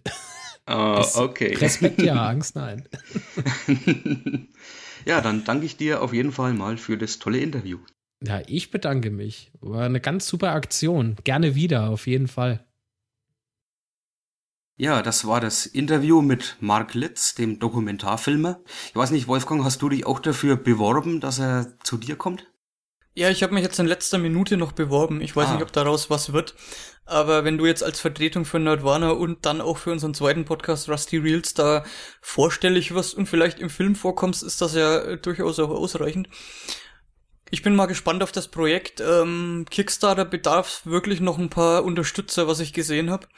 Also da bitte gucken, dass noch vielleicht ein paar Geld einwerfen und es ist halt ein Projekt, was vielleicht auch diese, ich sag mal, etwas stagnierende deutsche Podcast-Szene nochmal so einen Schritt voranbringen wird. Weil ich meine, die, die Szene ist sehr vielfältig, die Szene ist eigentlich super, auch gut organisiert und vernetzt teilweise, aber sie kommt halt irgendwie aus ihrem eigenen Dunstkreis jetzt nicht mehr so richtig raus. Und da bedarf es äh, doch noch ein bisschen mehr Aufmerksamkeit. Vielleicht kann der Film da was äh, dran ändern. Denn für mich ist auch immer so, wenn ich mit Leuten über Podcasts spreche und denen das Konzept mal so ein bisschen erkläre und ähm, das Angebot oder so einen kleinen Überblick über das Angebot gebe, was es da so für Themen gibt, sind alle eigentlich relativ begeistert. Ich meine, es gibt gute Podcasts, es gibt welche, die liegen einem jetzt nicht so von der Art und Weise, wie sie gemacht sind oder so, aber es gibt halt eine riesen Auswahl und ich glaube, da ist irgendwie für jeden was dabei. Und es kommt halt aus so einem, also es kommt viel halt aus so einem Fan-Dunstkreis, wo jetzt diese Intention, damit Geld zu verdienen, halt einfach wegfällt. Und das ist für mich das Angenehme, wo einfach immer mehr Enthusiasmus und mehr, ich sag mal, richtiger Enthusiasmus dahinter steckt als äh, so professionelle Produktion. Und ich muss auch echt sagen, Podcasts haben für mich als Informationsquelle das Fernsehen komplett abgelöst. Also Mhm. ich habe seit Jahren auch kein Fernsehen mehr. Und ich finde, die Informationsdichte ist höher, es macht mehr Spaß und es kommt eben aus, es wird irgendwie von, von Leuten gemacht, die's, die eher so sind wie wir selbst und äh, das macht das für mich so angenehm und deswegen würde ich auch gern, dass es noch ein bisschen durchstattet. Ja, und ich glaube, ähm, Mark macht es eigentlich genau richtig, dass er so ein bisschen an den Aufhänger damit hat, mit dieser Reise ähm, durch die Wildnis, könnte man schon fast sagen. Und vor allem auch, da er Podcaster mit, äh, nicht, nicht nur Podcaster mit dabei hat, sondern auch Leute von YouTube, die eine riesen Anhängerschaft haben. Und äh, wenn die schon mal deswegen alle diesen Film sich angucken und gar nicht wissen, was Podcasts sind, vielleicht kann man die dann, diesen Pool dann auch schon mal abschöpfen. Ja, so eine bisschen so eine Schnittstelle. Ja. Ich bin Ja. in dieser YouTube-Welt ja überhaupt nicht zu Hause, muss ich ehrlich sagen. Ich habe es mal so ein bisschen versucht, da reinzukommen, aber es ist einfach nicht meine Welt. Ich habe echt gemerkt, dass also Film ist total meine Welt, aber diese Informationsgeschichten, ähm, jetzt mal abgesehen von irgendwelchen Dokumentationen über, äh, also äh, Tierdokumentation oder oder Landschaften bei der BBC, wo man einfach das Bild braucht, ist für mich jetzt mittlerweile Information äh, einfach komplexer und dichter in Podcasts dargestellt. Das Ganze hat natürlich angefangen, ich sage jetzt den Namen nicht, aber ihr kennt ihn alle. Und äh, wahrscheinlich ist, die, ist der Einfluss bei allen sehr, sehr groß. Und ich finde es auch gut, dass, dass gerade solche Personen dann im Film gar nicht vorkommen, dass es ein bisschen um, um, um die nicht so Bekannten geht jetzt. Ähm, denn also Interview mit, mit, mit den ganz bekannten Podcastern in Deutschland braucht dann echt auch niemand mehr, weil die kennt eh jeder. Ähm, da bin ich sehr, sehr gespannt auf das Projekt. Okay, dann, äh, das war uns jetzt ein Anliegen, äh, einfach aus äh, der Sicht der Brisanz so ein bisschen wegen diesem Kickstarter und weil wir das Projekt auch unterstützen wollen. Wir haben also davon gar nichts, ja. Das können wir auch hier nochmal klarstellen. Wir haben das einfach, also du hast das eigentlich initiiert und, und eher mh, aufgetrieben, diese ganze Geschichte, Stefan, und äh, ich bin da auch voll dabei. Okay, dann lass uns weitermachen mit unserem ersten Thema. Ähm, ich glaube, jeder hat's mittlerweile gesehen, diesen Film. Wer jetzt nicht, ähm, wir spoilern, würde ich schon sagen, relativ arg, deswegen wäre ich jetzt da vorsichtig ähm, mit der Geschichte, aber es war ein Riesenhype und es geht um nichts anderes als Mad Max Teil 4, beziehungsweise Fury Road. Ähm, Stefan, du warst schon mal bei mir in der Radiosendung zu Gast im Super UFO und wir haben da länger drüber gesprochen und haben uns auch über die Elternteile ausgelassen. Wir wollen jetzt gar nicht Mad Max als Komplettuniversum abhandeln, aber vielleicht noch mal ganz kurz, wie ist dein Bezug zu Mad Max Teil 1 bis 3? Ich glaube äh, 70er bis Mitte der 80er Jahre. Ja, der erste Teil kam 79, der dritte 85, ist schon ein Weilchen her. Ich habe in meiner Kindheit irgendwann mal Mad Max 2 gesehen und dann auch den dritten Teil, Beyond Thunderdome. Und den ersten noch gar nicht. ich habe es eigentlich immer gedacht, aber nee, dem ist nicht so, weil ich war nämlich im Kino und dann haben sie hier in Münster ein Double Feature gezeigt und zwar den ersten Teil von 79 und eben den neuen Mad Max Fury Road als harten Kontrast gegenübergestellt. Und dann ist mir aufgefallen, ja, das ist das erste Mal, dass ich den Original wirklich gesehen habe. Ich muss sagen, der ist schon ziemlich trashig, ist so ein volles Kind seiner Zeit, 70er, 80er. Das merkt man dem an. Er ist noch ein bisschen billig gemacht ähm, ist manchmal auch ein bisschen lächerlich, so wie sie es eben versuchen darzustellen, aber vielleicht auch deswegen unterhaltsam. Also ich war auf keinster Weise gelangweilt von dem ersten Mad Max. Und äh, Mad Max 2, The Road Warrior, ist ja dann eigentlich der Teil, der so aussieht wie ein ähm, wie so ein postapokalyptischer Film eben aussehen soll. Ne, es sieht nicht nur so aus, sondern hat diesen Look einfach auch erfunden. Ja. Und äh, den kenne ich noch relativ gut von früher, habe mir jetzt in letzter Zeit auch mal wieder angeguckt, als Vorbereitung eben für den neuen. Und muss sagen, ja, er, er hat ein bisschen Schwächen am Anfang, aber er kriegt dann doch ähm, am Schluss, wenn der, die Action richtig anfängt, nimmt er doch richtig Fahrt noch auf. Und der dritte Teil, ja, der hat noch viel, viel mehr Schwierigkeiten. also da gibt's einige Sachen, die stoßen da wirklich bei mir an. Ja, vor allem erstmal, dass er, dass er sich anfühlt wie zwei Teil, wie zwei Filme, die, ich sag mal, vom Rhythmus und vom, vom Ton einfach völlig äh, unpassend zusammengefügt wurden. Ja, also diese ja. Kindergeschichte am Schluss passt irgendwie nicht zum Anfang. Ja, ich fange mal an. Also ich habe ähm, die Mad Max Filme auch gesehen seinerzeit. Ich habe jetzt bei äh, dem Revisiten von allen drei Teilen äh, festgestellt, dass ich den ersten auch gesehen habe. Also ich kannte die Story. Der erste Teil hat mir sogar besser gefallen wie der zweite, jetzt beim mhm. erneuten Angucken, weil ich einfach finde, dass er eine ziemlich glaubwürdige Story erzählt und so eine Atmosphäre erzeugt, die schon sehr, sehr strange ist. Macht der zweite Teil ja dann auch. Aber es ist einfach für mich äh, die Geschichte interessanter gewesen im ersten Teil. Ähm, der erste Teil macht halt den Kardinalsfehler, dass er die interessanteste Actionsequenz am Anfang des Films sozusagen als Einleitung hat, die mit der eigentlichen Geschichte jetzt, ja doch, ist schon ein Aufhänger für die Geschichte, aber hat jetzt mit der, äh, äh, ist halt schlecht, wenn man die spektakulärsten Sachen am Anfang sieht. Das ist ja vielleicht ein bisschen vergleichbar mit den James Bond Filmen, die haben ja auch immer so eine Einleitung, die dann eher so die Stimmung äh, des Films ausmachen und das macht eben Mad Max Teil 1 auch. Und selbst der Schluss, also die Verfolgungsjagd am Schluss kann halt damit nicht mithalten. Für das Double Feature hätte ich jetzt eher Teil 2 vorgeschlagen, weil mhm. der halt tonal und auch von, vom Stellenwert und was passiert eigentlich viel mehr mit Fury Road zu tun hat. Und der dritte Teil, wie gesagt, ich fand, ich, den dritten Teil habe ich tatsächlich das erste Mal gesehen. Ähm, beziehungsweise kann mich eventuell vielleicht gar nicht mehr erinnern. Ich fand den ersten Teil gut, der war dreckig, der war düster und der zweite Teil hat dann eher so ein, so ein Anschein gemacht von The Goonies. ähm, also es hat auch irgendwie so einen harten Cut gegeben. Die Verfolgungsjagd am Schluss mit diesem Zug ist relativ imposant gemacht. Äh, sie versuchen halt was Neues. Aber es täuscht halt nicht drüber hinweg, dass, dass der Film äh, irgendwie so Spielberg-mäßig Kinderfilm technisch dann am, am Schluss dann wird, ähm, was den Film jetzt nicht schlecht macht. Also es ist jetzt nicht so, dass das, das der absolut, die absolute Buhnummer dieses Franchises ist, sondern ich find's schon okay, aber er fällt halt so ein sehr, sehr stark ab zu Teil 1 und 2. Also mir ist vor allem mal aufgefallen, dass sich über diese drei Teile die Bösewichte von sehr gut geschauspielert bis extrem schlecht geschauspielert wandeln. Im ersten Teil ist es ja übrigens wie auch im vierten Teil, äh, der böse Hugh Keys Byron, der super punkig rüberkommt, total durchgeknallt, mit total super äh, Mimik und Gesichtsausdrücken, einfach totaler Psycho. Und äh, in Beyond Thunderdome ist es Tina Turner, die eine richtig scheiß Performance hinlegt. Ja, hat mir auch nicht gefallen und ich muss sagen, der Bösewicht im ersten Teil, der ist halt extrem unzurechnungsfähig. Das macht mhm. diesen Charakter so aus. Also man merkt relativ schnell, bei dem weiß man gar nicht, wo man dran ist. Der ist völlig durchgeknallt und äh, offenbart das dann auch in der einen oder anderen Stelle. Okay, ich weiß jetzt gar nicht mehr, wann Kinostart war, aber wir haben jetzt Mad Max Fury Road als Geschenk bekommen sozusagen von George Miller, der die ersten drei Teile auch als Regisseur gemacht hat.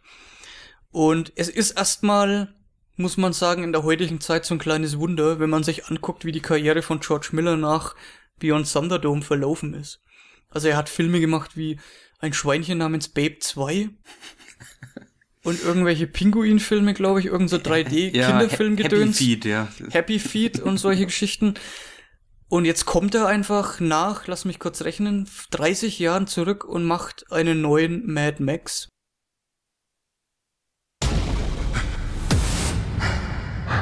In this wasteland, I am the one who runs from both the living and the dead. A man reduced to a single instinct. Survive. It is by my hand! You arise from the ashes of this world!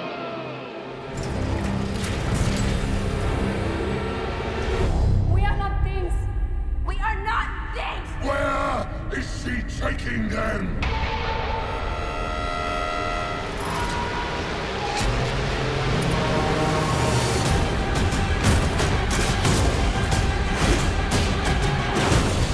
I want them back! They're my property! Oh, what a day! What a lovely day! Want to get through this? Let's go.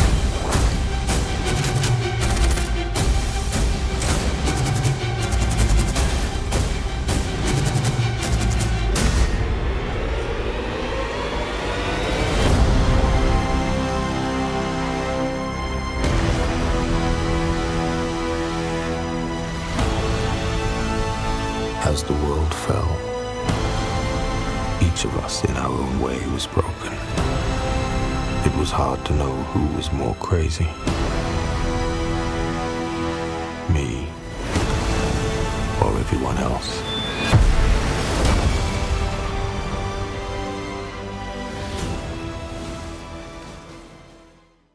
Die ersten Kritiken waren ja, haben sich ja dermaßen überschlagen.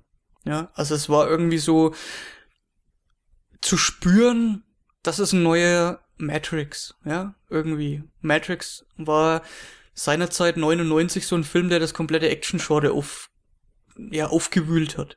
Also bis heute gibt's ja Filme, die äh, in, in fast jedem Actionfilm so eine kleine Mad Max, äh, so eine kleine Matrix-Hommage, ja, und das war so irgendwie unterschwellig zu spüren.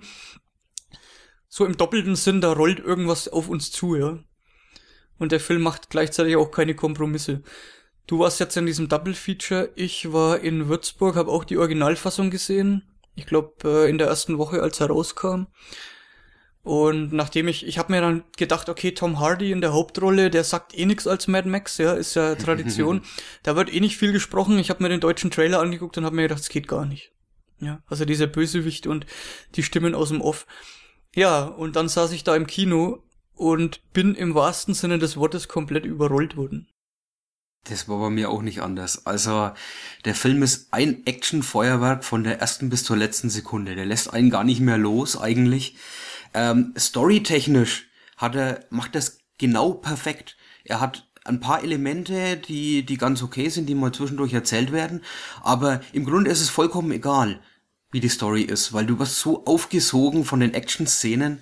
Ähm, es, es handelt sich ja um eigentlich darum, dass sich ähm, eine Kolonne von Autos mit einem ganz, ganz großen Truck von ähm, einem Gebirge wegbewegt, in dem sich äh, ja die diese dieses Königreich dieses Bösewichts eben befindet.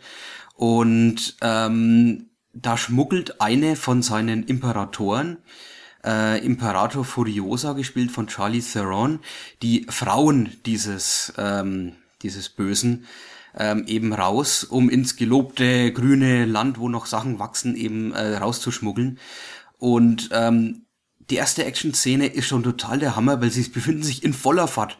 Es hält eigentlich nicht an, während dieser ganzen Szene. Die, diese, diese ganze Kolonne fährt die ganze Zeit und das macht so viel von der Action aus. Einfach, dass es nicht irgendwie alles still. Ja, was du ganz vergessen hast, ist eigentlich, dass der Film anfängt mit der Verfestnahme von Mad Max, ja. Also wir werden eigentlich in, mitten in eine Action-Szene reingeworfen, wo Mad Max in dieser Burg von Immortan Joe quasi verfolgt wird, anschließend gefangen genommen wird und dann auch in dieser ersten Verfolgungsjagd, wo eben die Schergen von Immortan Joe hinter Imperator Furiosa und ihren Frauen her sind, als quasi als Bloodpack benutzt wird. Und Körperflüssigkeiten sind relativ äh, präsent in diesem Film, auch äh, ständig. Also das heißt, der hängt da quasi an dem Auto eines dieser Verfolger und ist mit einer Leitung quasi direkt intravenös mit ihm verbunden, um ihn quasi als, als äh, Bloodpack, also als Blutkonserve irgendwie zu dienen und wird dann extrem passiv in der ersten Zeit, ja, bis er sich da befreien kann. Und äh, das ist auch schon die Einstiegshandlung. Ja? Also Mad Max, wie immer eigentlich, diesmal gespielt von Tom Hardy. Einfach äh, dem Fakt geschuldet, dass, Matt, äh, dass Mel Gibson wahrscheinlich nicht mehr so ganz frisch ist, ähm, gerät wieder in irgendwas rein, wo er eigentlich gar keinen Bock drauf hat. Das ist ja so typisch eigentlich. Ja? Im Prinzip ist es ein Charakter, der durch die Geschichte von Mad Max 1 zum brutalen Einzelgänger geworden ist, der eigentlich gar keinen Kontakt will und vor allem will er eins nicht. Das hat ja Mad Max 2 schon gezeigt, er will nicht in irgendwelche Schwierigkeiten von anderen Personen reingezogen werden. Und genau das passiert ihm wieder. Dann gibt's die Konfrontation mit eben äh, Imperator Furiosa, gespielt von Charlize Theron, die das Ganze initiiert hat, diese Frauen da rausgeschmuggelt hat und letzten Endes dauert's relativ lang, bis er dann in die Situation kommt, wo er dann sagt, ja, fuck it, ich helfe euch. Ja, das stimmt allerdings. Ich war total verblüfft, wie er das erste Mal den Mund aufmacht und was sagt. Er hat so eine extrem tiefe Stimme. Aber das passt auch zu dem Ganzen. Und als, als es zu dieser Konfrontation mit Imperator Furiosa kommt, das hält der Film ja auch mal ganz kurz an. Also die ganzen Autos halten alle an, kann man sagen. Und selbst da lässt einen die Action nicht los, weil dann kämpfen sie los und er ist immer noch mit so einer riesigen Kette mit ähm, mit äh, diesem Nax verbunden, die, diesem anderen eben, der an, an der Blutleitung hängt auf der anderen Seite. Und äh, dadurch wird auch nochmal so eine Innovation in so einen ganz einfachen Kampf mit mit reingelegt, wie eigentlich ständig total viele Innovationen drin sind. Also ähm, schon in, in den Action-Szenen am Anfang, als sie diese Speere werfen zum Beispiel, und da sind Sprengladungen vorne dran und da fliegt, explodiert alles und fliegt alles durch die Gegend. Das ist nur der Anfang davon. Äh, sie müssen sich dann auch noch durch einen engen Gebirgspass durchschleichen, indem sie eigentlich ähm, etwas hätten ver verhandeln sollen, um sich da Durchgang eben zu verschaffen. Das geht natürlich schief. Und dann werden da die Wege gesprengt und äh, die Verfolger abgeschnitten. Äh, dann kommt es später noch zu einer richtig, richtig coolen und stylischen Szene in einer Moorlandschaft, in, in der die, die Düsterheit des Ganzen irgendwie noch, noch mal extra eingesetzt wird. Da ist zum Beispiel ein Typ, der verliert sein Augenlicht und ähm, fährt dann Maschinenpistolen schießend und ähm, Bibelverse zitierend äh, blind in die in die ins Unbekannte rein. Also das sieht einfach unglaublich geil aus. Und dann auch in der in einer von den letzten letzten Action-Szenen ähm, man kann sich vorstellen, wie das sind, es sind ganz lange Stangen auf den Autos montiert, an denen sich Leute immer wieder in voller Fahrt rüberschwingen auf einen Tanklaster. Also Ideen hatten sie da echt wahnsinnig viele. Also zwei Sachen sind mir hauptsächlich aufgefallen. Zum einen produziert der Film am laufenden Band Szenen, die einen mit dem Eindruck hinterlassen, ich habe sowas noch nicht gesehen.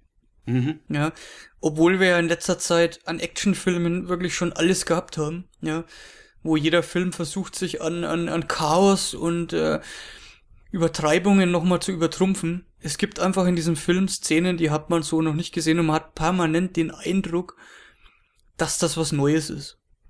Ja, das sind diese ganzen Sachen, die du erzählt hast. Das fängt schon an in diesem Faustkampf zwischen Tom Hardy und äh, Imperator Furiosa, also zwischen Max und Furiosa, der so gedreht ist, der so abläuft, dass man das Gefühl hat, das ist irgendwie neu. Ja, es lässt einen mit diesem Gefühl zurück und so macht es eigentlich der ganze Film. Und als zweites, weil ich meine, wer jetzt diverse Kritiken von mir schon gehört hat zu aktuellen Kinofilmen, der weiß ja, dass ich mit Dauerfeuer-Action eigentlich nicht klarkomme. Aber was der Film halt macht, was Mad Max einfach macht, ist, dass er nie den Zuschauer den Überblick verlieren lässt.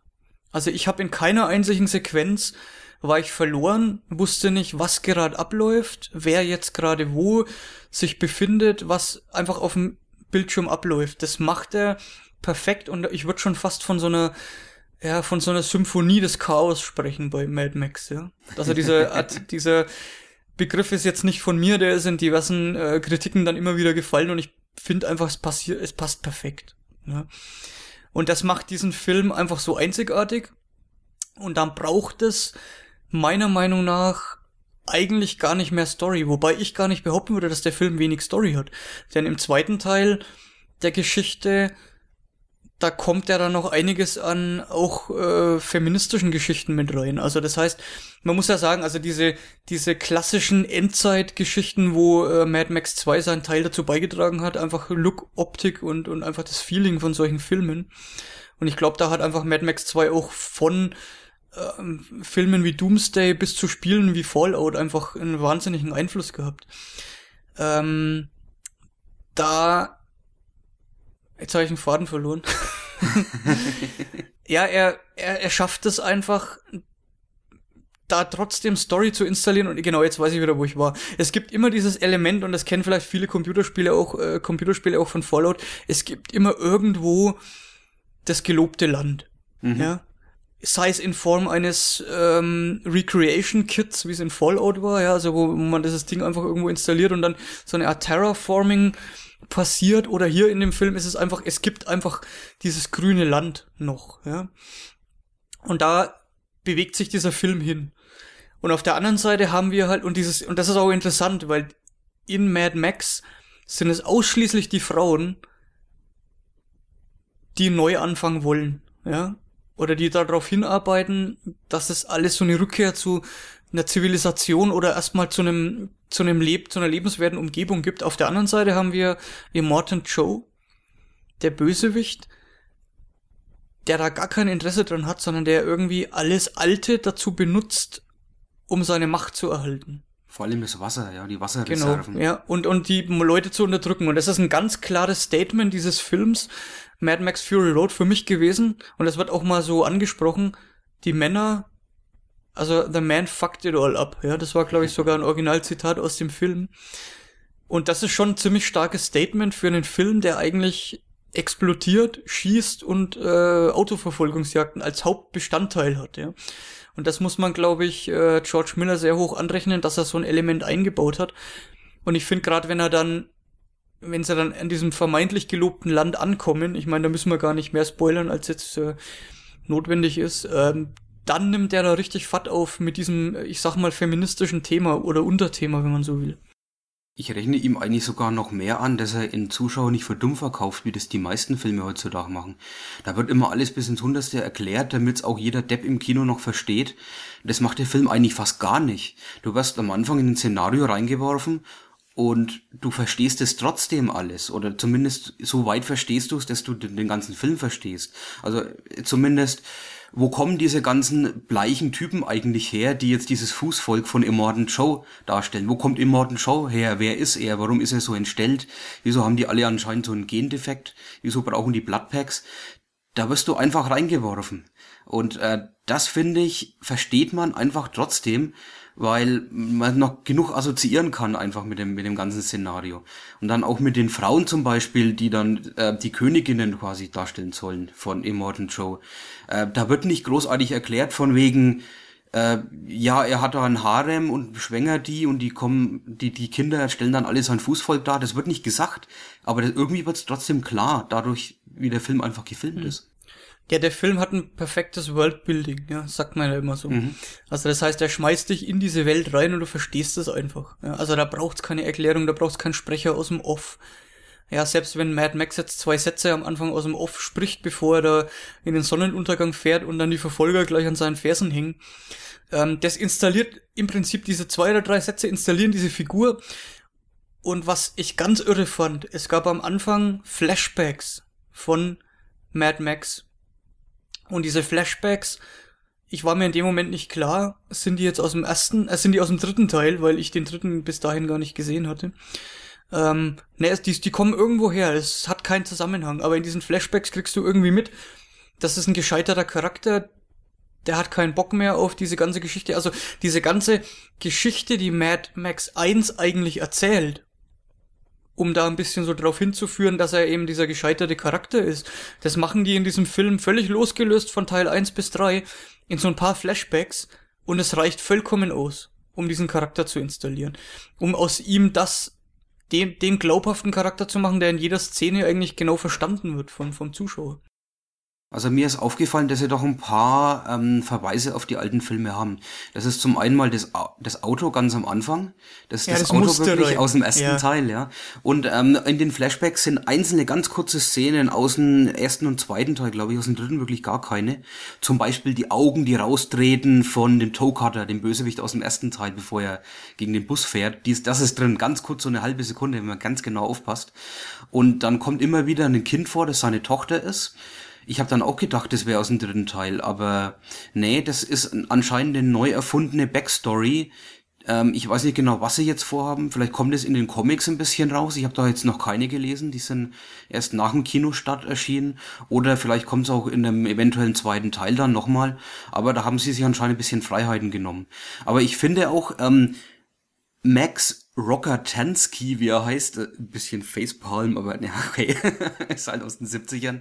Ähm, Max braucht nicht so viel Backstory, weil ähm, er funktioniert einfach so, wie er ist. Er ist jemand, der, der gehört in keine Gesellschaftsnorm rein. Er ist ein kompletter Einzelgänger, der aber trotzdem eigentlich dann doch noch ein gutes Herz hat. Das kommt ja dann am Schluss, als er sich dann den Leuten dann, den Frauen hauptsächlich doch noch anschließt und denen hilft ja doch ein bisschen raus. Also er ist nicht ganz kaltherzig, aber er lässt, äh, er erscheint zumindest am Anfang immer so. Er lässt sich halt sehr, sehr viel Zeit, ja. Also mhm. es braucht immer sehr, sehr viel, um ihn umzustimmen, aber dann in letzter Sekunde kriegt er halt die Kurve. Und das ist auch hier bei Fury Road im Prinzip der Fall. Und äh, deswegen funktioniert auch die Story. Ich muss noch auf so ein paar Punkte eingehen. Der Film hat ein paar Pausen, die stimmungsvoll extrem gut inszeniert sind. Am schönsten hat mir gefallen, als dieser LKW in der Schlucht zum Stehen kommt. Und du dann noch sekundenlang dieses Knarzen und Quietschen hörst, wenn der LKW zum Stehen kommt und dann ist es Totenstille. Und nach dieser ganzen geballten Action, die da auf einen eingeballert ist, ist das wirklich so ein Moment, der extrem beeindruckend ist und wo man dann so eine kurze Verschnaufpause hat, aber dann geht's relativ schnell weiter und so erzeugt der Film auch durch solche Momente dann extrem Stimmung. Da fällt mir gerade was ein. Ich habe erst ganz vor kurzem ähm, Ford Apache gesehen aus den 40er Jahren. Und ich glaube, die Szene ist extrem dazu inspiriert. Weil das sind ja diese Wüstenkämpfer, äh, die denen dann mit, mit Gewehren auflauern und sie stehen unten. Und das, das hat echt was total von Western. Ja, wir müssen auch, glaube ich, weil ich das gerade angesprochen habe, mal auf das Sounddesign eingehen. Und da gibt's ja einen Charakter, der quasi live dabei ist. Also der Film hat auch immer wieder Momente, wo du denkst, okay, das ist jetzt völlig over the top, jetzt passiert nichts mehr. Ja, und dann setzt der Film und dann setzt George Miller nochmal einen drauf. Und so ziemlich das krasseste, was er oben drauf setzt, ist eben dieser Live-Gitarrenspieler, der auf der Vorderfront eines dieser verfolgenden Fahrzeuge angekettet ist, der eine Gitarre spielt, die Feuer speit und der wirklich in diesen Film eingebaut ist, so wie wenn er diesen Soundtrack quasi live dazu beisteuert. Der Soundtrack übrigens großartig, ich habe den jetzt schon ein paar Mal gehört auch, habe mir den auch gekauft, der perfekt in den Film reinpasst, der den Film nochmal beschleunigt, der den Film nochmal agiler macht und da ist natürlich dieser Typ vorne drauf nochmal so das i-Tüpfelchen, wo du dir denkst, okay, das ist so abgefahren, das ist so over the top, aber es funktioniert trotzdem. Also es ist einfach so ein Moment, wo du denkst, wow, also die haben sich, die waren sich für keinen Scheiß zu schade und haben einfach nochmal versucht, das zu toppen, ohne da irgendwie ins Lächerliche abzudriften. Es passt einfach alles rein. Ja, er ist halt irgendwie, ich meine, das gab gab's ja früher wirklich so diese Trommler, wenn sie in den Krieg gezogen sind. Der, das, das passt schon dazu, ja. Ich meine, es gibt so richtig verzwecktmäßigte Fahrzeuge in diesen ganzen Pulk an, an Fahrzeugen ähm, die man ein bisschen so rauserkennen kann. Das äh, ist total faszinierend eigentlich. Zum Sound muss ich sagen, im Kino war es echt bombastisch. Der Bass hat so dermaßen gehämmert, also da haben sie mal wirklich die Anlage vollkommen ausgereizt. Da war ich total, total fixiert davon. Ähm, ich muss auch sagen, zum 3D, es war ja mal wieder ein 3D-Film, ähm, das haben sie gut eingesetzt. Nur eine Szene fand ich unpassend. Und das hat jetzt mit diesem Gitarrenspieler zu tun als der dann drauf geht irgendwann. Dann fliegt noch so diese Gitarre nach vorne und dann noch dieses Lenkrad nach vorne. Alles so richtig stylistisch. So, jetzt zeigen wir euch nochmal was 3D alles vor. Also richtig in die Kamera rein. Das war das Einzige, das nicht in, wirklich in den Film reingepasst hat. Alles andere hat stilistisch perfekt gepasst. Ja, das ist so ein typischer billiger 3D-Effekt. Mhm. Ich muss sagen, der 3D-Effekt hat für mich bei Mad Max deswegen funktioniert, weil ich ihn irgendwann vergessen habe. Mhm. Ja, und da ist der 3D-Effekt für mich immer am passendsten, weil ich einfach 3D überhaupt nicht ausstehen kann. Dann braucht's aber und dann, auch keinen. Ja, dann, ja, braucht's eigentlich nicht. Und dann ist dieser Effekt halt, ähm, das hat man am Anfang der 3D-Zeit gemacht, wo der immer wieder irgendwas in die Fresse geflogen ist. Das fand ich damals schon albern und es reißt dann immer aus dem Film raus. Ja. Jetzt müssen wir aber nochmal auf ähm, die Thematik zu sprechen kommen, CGI versus Practical Effects. Ja. Dieser ganze Film ist ja im Prinzip zu äh, 90% real. Ja, das heißt, diese ganzen Fahrzeuge, die Verfolgungsjagden, das, was du alles erwähnt hast, diese Typen, die an den Stangen hängen, diese Explosionen, die haben alle stattgefunden. Und das macht den Film, finde ich, deswegen auch, das klingt jetzt blöd wegen des Szenarios, aber macht den Film einfach glaubwürdiger. Also du fühlst dich nicht wie, äh, also du fühlst dich nicht verarscht von dem Greenscreen, ja, wo alles dann nachher irgendwie reingebastelt ist, sondern es hat so eine, so ein Look and Feel von Realität. Die einzige Szene, die da ein bisschen rausfällt, ist dieser Sandsturm, weil der halt schon eine Optik von CGI hat und ich den nicht so hundertprozentig geglaubt habe, obwohl er sehr, sehr imposant aussieht. Als wir dann drin sind, funktioniert's wieder. Aber es sieht sehr, sehr imposant aus, aber es hat für mich ein bisschen was von Comic Grafik einfach gehabt. Aber der Rest des Films war für mich, der hat einfach stattgefunden. Ja, auch weil es so eine unglaubliche Detailverliebtheit hat. Die ganzen Gefährte und ich meine, es geht ja auch ein bisschen so um die Autos. Ne? Ich finde, die Autos sind so Darsteller für sich. Und auch dieser Truck, mit dem sie fahren, also dieses, dieses Hauptfahrzeug, das ständig angegriffen wird von allen Seiten, das hat so viel, ähm, so viel Design und Detailverliebtheit äh, ist einfach wahnsinnig schön anzusehen. Und sie fangen es halt auch wirklich super mit Kameras ein. Also ich bin echt mal gespannt auf ein Making-of, wie sie das alles in Szene gesetzt haben. Ja, und so kann man im Prinzip zusammenfassend sagen, also George Miller hat irgendwie für mich alles gerockt, was die letzten Jahre so an Actionfilmversuchen mhm. stattgefunden haben. Und der Film ist für mich so ein richtiges Fuck you in Richtung äh, Transformers und was Aha. alles da so an Action versuchen, irgendwie so, ähm, ja, die versucht haben, irgendwie Action nochmal so eins draufzusetzen und George Miller kommt einfach nach 30 Jahren und sagt, ey, Jungs, guck mal, ich zeige euch, wie das geht. Ja, das und machen das aber viele, das machen echt viele in letzter Zeit. Es gibt ja den neuen Jurassic Park, es gibt den neuen Terminator und die sind ja alle jetzt, äh, kann ich bestätigen, nicht gut oder zumindest die Kritiken sind alle nicht so gut, aber Mad Max verspricht, also hält wirklich alles, was versprochen wird.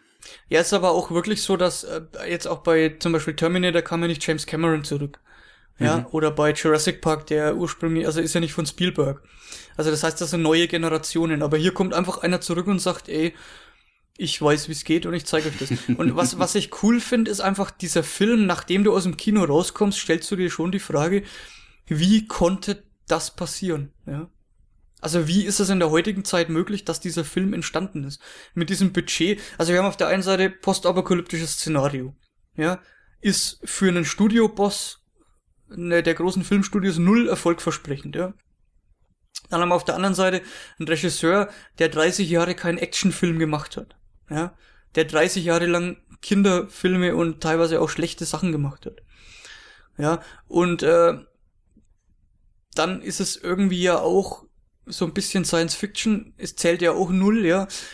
Also es ist ein Franchise, was zwar in Nerdkreisen sehr, sehr hoch gehalten wird, was aber 30 Jahre alt ist. Also da fehlt total die Connection. Hm. Also diese, ich halte das für ein Versehen, ja, dass dieser Film entstanden ist. Irgendwas muss da in dieser, also in dieser ganzen Geschichte, George Miller stellt diesen Film vor, äh, irgendwie versucht Gelder dafür zu kriegen, Studio erklärt sich bereit, irgendwas ist da schiefgelaufen dass am Schluss dieser Film gemacht werden konnte. Ja, und ich meine, der hat jetzt Erfolg, Gott sei Dank, und äh, mal gucken, was da jetzt im Nachhinein dann noch kommt. Aber ich, ich glaube, das ist ein Glücksfall und ich find's auch gut, dass jetzt so ein Film existiert, wo einfach mal was anscheinend schiefgelaufen ist und der wurde dann gemacht und ist jetzt ein Erfolg, weil es auch zeigt, dass man auch wieder mal was riskieren kann.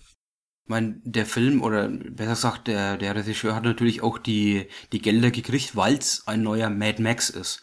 Wobei das gar nicht nötig gewesen wäre, finde ich. Ich fände es irgendwie noch viel cooler, wenn der Film einfach nur Fury Road geheißen hätte. Es gäbe keinen Max-Charakter oder vielleicht nur jemand, der so ähnlich ist. Und es würde hauptsächlich um Charlie Theron als Imperator Furiosa gehen. Ich meine, das ist ja auch der Fall. Aber ähm, ich finde, dieses äh, Franchise Mad Max hat der Film gar nicht nötig. Ja, aber es ist schon, also ist schon cool, dass er sich da einreiht. Also ich find's total okay, dass der, dass der Mad Max ähm, da drin vorkommt. Eigentlich hätte der Film aber Furiosa heißen müssen. ja, weil sie ganz klar die Hauptdarstellerin ist. Und äh, ich find's ein bisschen schade, dass sich jetzt offenbar herausstellt, dass Charlize Theron die Strapazen ein bisschen zu stark waren und sie gar keinen Bock hat, einen zweiten Teil zu machen. Mhm. Ähm, der ja schon quasi einen Titel hat, was George Miller jetzt auf äh, rausgehauen hat, dass der nächste Teil Wasteland heißt. Ähm, und ich würde es schon cool finden, wenn, wenn dieser Charakter Furiosa wieder mit dabei ist. Der übrigens äh, im Film auch ein äh, Handicap hat.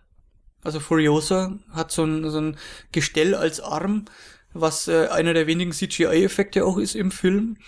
Und ich habe einen sehr, sehr interessanten Artikel gelesen von einer Frau, die selber ein Handicap hat und die gesagt hat, sie fand es total genial, wie das im Film umgesetzt ist, weil es wird nicht thematisiert.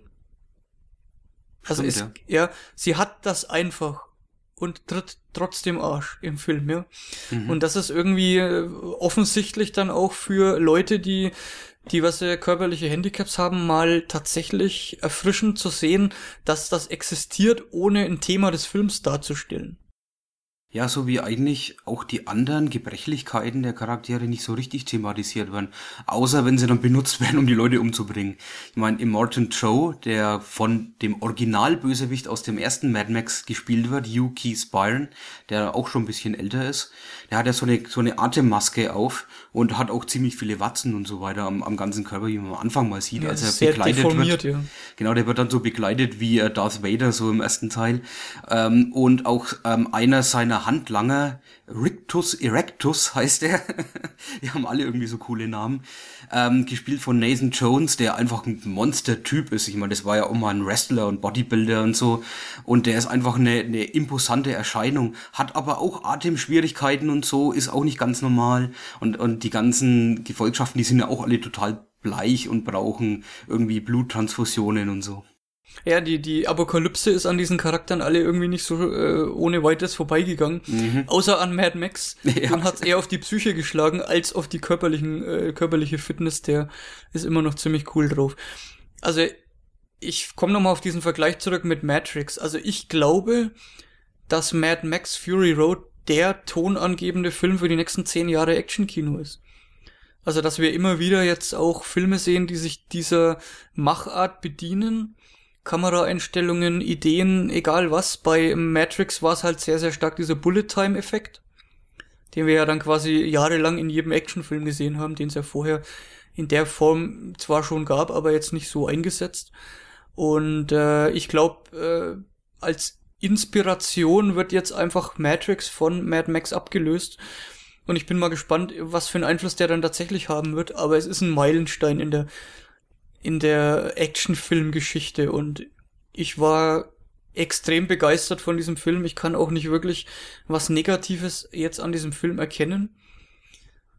Und er hat, er hat eine Story, er hat Action, er hat eine Message, ganz klar für mich gehabt, eine ziemlich coole Message für so einen Film, den es, glaube ich, in so einem Actionfilm von den Ausmaßen bisher noch nicht gegeben hat.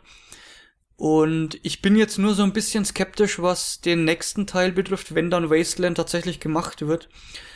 Denn dieser Film, so hat zumindest George Miller gesagt, hat im Prinzip 30 Jahre gedauert. Und hat 30 Jahre gebraucht, um zu entstehen und ist da gereift. Und wenn jetzt in zwei Jahren der nächste Mad Max rausfällt, dann wird's halt wirklich drauf ankommen, ob George Miller da jetzt nochmal so ein Feuerwerk aus dem Hut zaubern kann, was Neues machen kann, oder ob es einfach diese Entstehungsgeschichte gebraucht hat, um den Film so genial zu machen. Es kann halt durchaus sein, dass dann sowas entsteht wie Matrix 2 und 3, die in meinen Augen sehr, sehr schlechte Filme sind. Aber da kann man wahrscheinlich relativ wenig drüber sagen. Ich hoffe, dass sie nicht den Fehler machen und versuchen, unnütze Story mit einzubauen, die zu viel erklärt, zu komplex ist oder so, sondern dass sie bei ihrem Konzept eigentlich bleiben, dass es hauptsächlich ein Actionfilm ist. Ich muss allerdings sagen, der Vergleich mit Matrix hinkt ein bisschen. Matrix war damals ein Film, der sehr viel auch in der Gesellschaft verändert hat, weil die Leute dann plötzlich so aussehen wollten wie Neo. Das ist jetzt in Mad Max nicht so wirklich der Fall. Ich glaube, dass Mad Max es eher auf filmischer Ebene schaffen wird, andere Filme zu beeinflussen, während Matrix auf filmischer und auch auf, auf persönlicher oder gesellschaftlicher Ebene es geschafft hat. Ich meine, wenn er es allein schafft, dass es eine Rückbesinnung gibt zu dem Thema, eine Actionsequenz muss auch nachvollziehbar sein für den Zuschauer. Mhm. Dem muss es nicht einfach nur schwindlig und schlecht werden, dass er das Gefühl hat, hier geht irgendwas ab, sondern er muss auch verfolgen können, was da abgeht. Und für mich hat das angefangen mit der Verfolgungsjagd von Daniel Craig, dieser, dieser Geschichte von, dieser Parcours-Geschichte in einem der neueren James Bond-Filme. Ich glaube, es war jetzt Quantum of Solace, wo ich keine Ahnung mehr hatte, was zur Hölle eigentlich gerade vorgeht. Und wenn ich mir Filme angucke wie Star Trek Into Darkness, da setzt halt komplett aus. Und wenn der das schafft, dann hat er für mich ausreichend genug Einfluss gehabt aufs Actionkino. Und ich, ich, ich verbinde das einfach damit, dass wir Zitate an Mad Max einfach sehen werden. Ja. Mhm. In Actionsequenzen. Die jetzt ihn nicht direkt zitieren, aber die einfach, wo einfach ganz klar ist, da hat sich jemand was abgeguckt und da bin ich sehr, sehr gespannt drauf. Okay, machen wir den Deckel drauf bei Mad Max. Ich habe äh, auf so einen Film lange, lange gewartet und ich werde mir den auch des Öfteren reinziehen. Ich glaube, das ist jetzt schon ein moderner Klassiker. und äh, ja, coole Geschichte. Und, ja, äh, auf jeden Fall ins Kino, auf jeden Fall in einer, in einer, mit einer guten, guten Soundanlage anhören. Das macht viel von dem Film aus. Äh, in HD und alles, was geht, den muss man eigentlich schon fast im Kino gesehen haben. Ja, im Kino mit der größten Leinwand und dem fettesten Soundsystem, den man, den man in seiner Stadt finden kann und am besten ohne 3D. Okay, das eigentlich krasse Gegenteil dazu ist unser nächstes Thema. Es handelt sich nämlich nicht um einen Kinofilm, sondern um eine Fernsehserie, die auch nicht wirklich Action beinhaltet, sondern eher eine Comedy-Geschichte ist, die aber ein gleiches Thema hat. Und zwar, es spielt nach der Apokalypse. Wir sind ja sehr, sehr große Fans von postapokalyptischen Szenarien, siehe Folge 1 von Nerdwana. Und dazu kommen wir immer wieder zurück und da äh, haben wir jetzt eigentlich den Bogen zu einer Fernsehserie. Da kann ich schon mal vorab teasern, die uns extrem gut gefallen hat. Und zwar heißt die The Last Man on Earth. Und das ist schon mal das Thema. Wir verfolgen den letzten vermeintlich lebenden Charakter, der auf dieser Erde lebt. Äh, ich habe jetzt den Namen gar nicht parat. Er heißt Phil Miller, gespielt von Will Forte, der auch der ähm, Erschaffer dieser Fernsehserie ist. Ja, den verfolgen wir dabei, wie er jeden Bundesstaat in den USA abklappert, um Überlebende zu finden äh, nach einem Virus, der die Menschheit dahin gerafft hat. Er hängt überall Schilder auf, wo er sich dann befinden wird, um die Leute dahin zu lotsen und kommt dann entsprechend äh, am Anfang der ersten Folge zu dem Schluss, es gibt niemanden mehr außer sich selbst. Und dann haben wir so ein bisschen Zeitrafferaufnahmen, wie er sich über die nächsten Wochen, Monate um sich selbst dreht, immer mehr verwahrlost und ziemlich krasse Sachen macht, um dann am Ende der letzten Folge Selbstmord begehen zu wollen und im letzten Moment eine Frau trifft, eine weitere Überlebende trifft und so beginnt sich diese Story quasi fortzuführen. Wir werden dann in den, im Laufe der, glaube ich, 13 Episoden von Last Man on Earth auch immer mehr Charaktere dazu bekommen. Also immer dann, wenn sich so ein bisschen Langeweile einschleicht, treffen diese Protagonisten auf mehrere Personen. Am Schluss haben wir, glaube ich, sechs oder sieben Personen. Das sind sieben, ja. Sieben Personen, genau. Aber der Film dreht sich eigentlich immer, oder die Serie dreht sich immer um Phil Miller, der im Mittelpunkt dieser Gruppe steht und der ein Soziopath ist, der ziemlich, ich sag jetzt mal in Anführungszeichen, schwieriger Charakter ist, der mit anderen Leuten nicht so klarkommt, der extrem egozentrisch ist und der ziemlich schwanzgesteuert ist. Ja, er ist einfach total peinlich. Er manövriert sich von einer peinlichen und ausweglosen Situation in die nächste, indem er einfach nur immer ständig lügt. Er lügt alle voll und zwar so offensichtlich, dass es eigentlich jeder sofort wissen müsste. Aber manchmal sind sie eben doch ein bisschen naiv und glauben ihn. Man glaubt ihm ja selber manchmal sogar als, als, als Zuschauer. Oder man, man hat so Hoffnung in ihm, dass er jetzt nicht mehr in die Scheiße langt. Und dann bricht er trotzdem wieder in seine typische Rolle und lügt denen wieder was vor. Es hat ein bisschen sowas von, von Stromberg zum Beispiel. Das ist ja auch so ein peinlicher Charakter. Wobei Stromberg nicht so ähm, sympathisch ist wie Phil Miller. Es ist vielleicht auch ein bisschen so wie, ähm, wie John Cleese zum Beispiel in Faulty Towers. Das kommen ja auch unglaublich peinliche Szenen vor. Es ist sowas richtiges zum Fremdschämen. Also man möchte eigentlich so einen Typen nicht kennen, weil diese Typen unmöglich sind. Aber trotzdem hat er noch im, im, in seinem Innersten irgendwas, an das man als Zuschauer glaubt. Ja, man glaubt immer, dass er es noch hinbekommt. Also man glaubt in das Gute an äh, Phil Miller liegt auch sehr stark an der Performance von Will Forte, der das fantastisch macht. Und im Gegensatz zu Stromberg, glaube ich, ist es bei Stromberg irgendwann sehr, sehr schnell klar, dass er einfach ein Arsch ist. Und wenn sich dann so Fremdschäm-Momente ankündigen, dann hat man noch so ein bisschen diesen Moment, oh Gott, das ist so schlimm, das wird er jedoch jetzt nicht wirklich tun, aber dann passiert's halt. Bei Will äh, Forte oder bei Phil Miller jetzt äh, gespielt von Will Forte in The Last Man on Earth ist es eher so, dass man bis zum letzten Moment glaubt, dass er es noch hinkriegt. Und dann jedes Mal doch versaut. Mhm. Und im Prinzip ist, weil ich jetzt schwanzgesteuert gesagt habe, basieren ziemlich viele Gags eben darauf, dass diese erste weibliche äh, Figur, übrigens genial gespielt von Kristen Shaw, im Film heißt sie Carol Pilbassian, dass das halt gerade nicht unbedingt seiner Traumfrau entspricht und er eigentlich äh, auf der Suche nach, er will halt irgendwie eine Nummer schieben. Und das macht halt viele Szenen sehr, sehr peinlich. Und das ist eben nicht gerade die Frau, die er sich so vorgestellt hat. Und als dann irgendwann eine eher hübsche Blondine dann auf den Plan tritt, die aber gar nichts von ihm will, da arbeitet er sich daran dermaßen ab, dass das Szenen entstehen, die wirklich an Peinlichkeit nichts vermissen lassen. Und Kirsten Schaal auf der anderen Seite, diese erste weibliche Figur, die auf den Plan tritt, die hat halt auch ihre Macken. Ist fantastisch gespielt später von ihr so eine schrullige, liebenswerte Person, die aber wirklich teilweise echt einen an der Waffel hat. Und wenn die beiden dann das erste Mal aufeinandertreffen und sie dann wirklich der Meinung ist, man könnte irgendwie so diese Zivilisation zurückbringen, indem man an alten Sachen festhält, indem man an einer roten Ampel anhält was jetzt mal ziemlich idiotisch ist, wenn es außer diesen beiden Personen niemanden mehr gibt, der existiert. Ja, und Will Forte, also Phil Miller in dem Fall, das jetzt überhaupt nicht versteht, dann gibt's da die ersten Reibungspunkte. Also die sind auch sehr, sehr verschieden.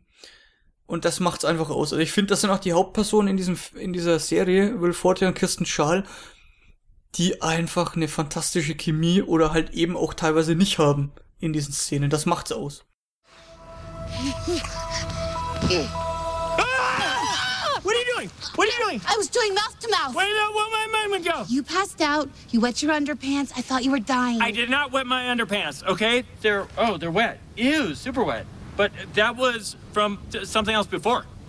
I, I, I was uh, swimming the front. The, front side. Okay, I just thought that you were in well, trouble. you thought wrong. That was from something else before I told you. I'm not accusing ah, you. I'm not saying you're accusing me. I'm telling you they were okay, wet okay. before. Oh gosh. Okay, okay they... back up, back up. Put your hands where I can see okay, them. Okay, okay, hands where I can see them. Okay. Drop my bra. Okay, okay, okay, okay. No, drop it. Gross.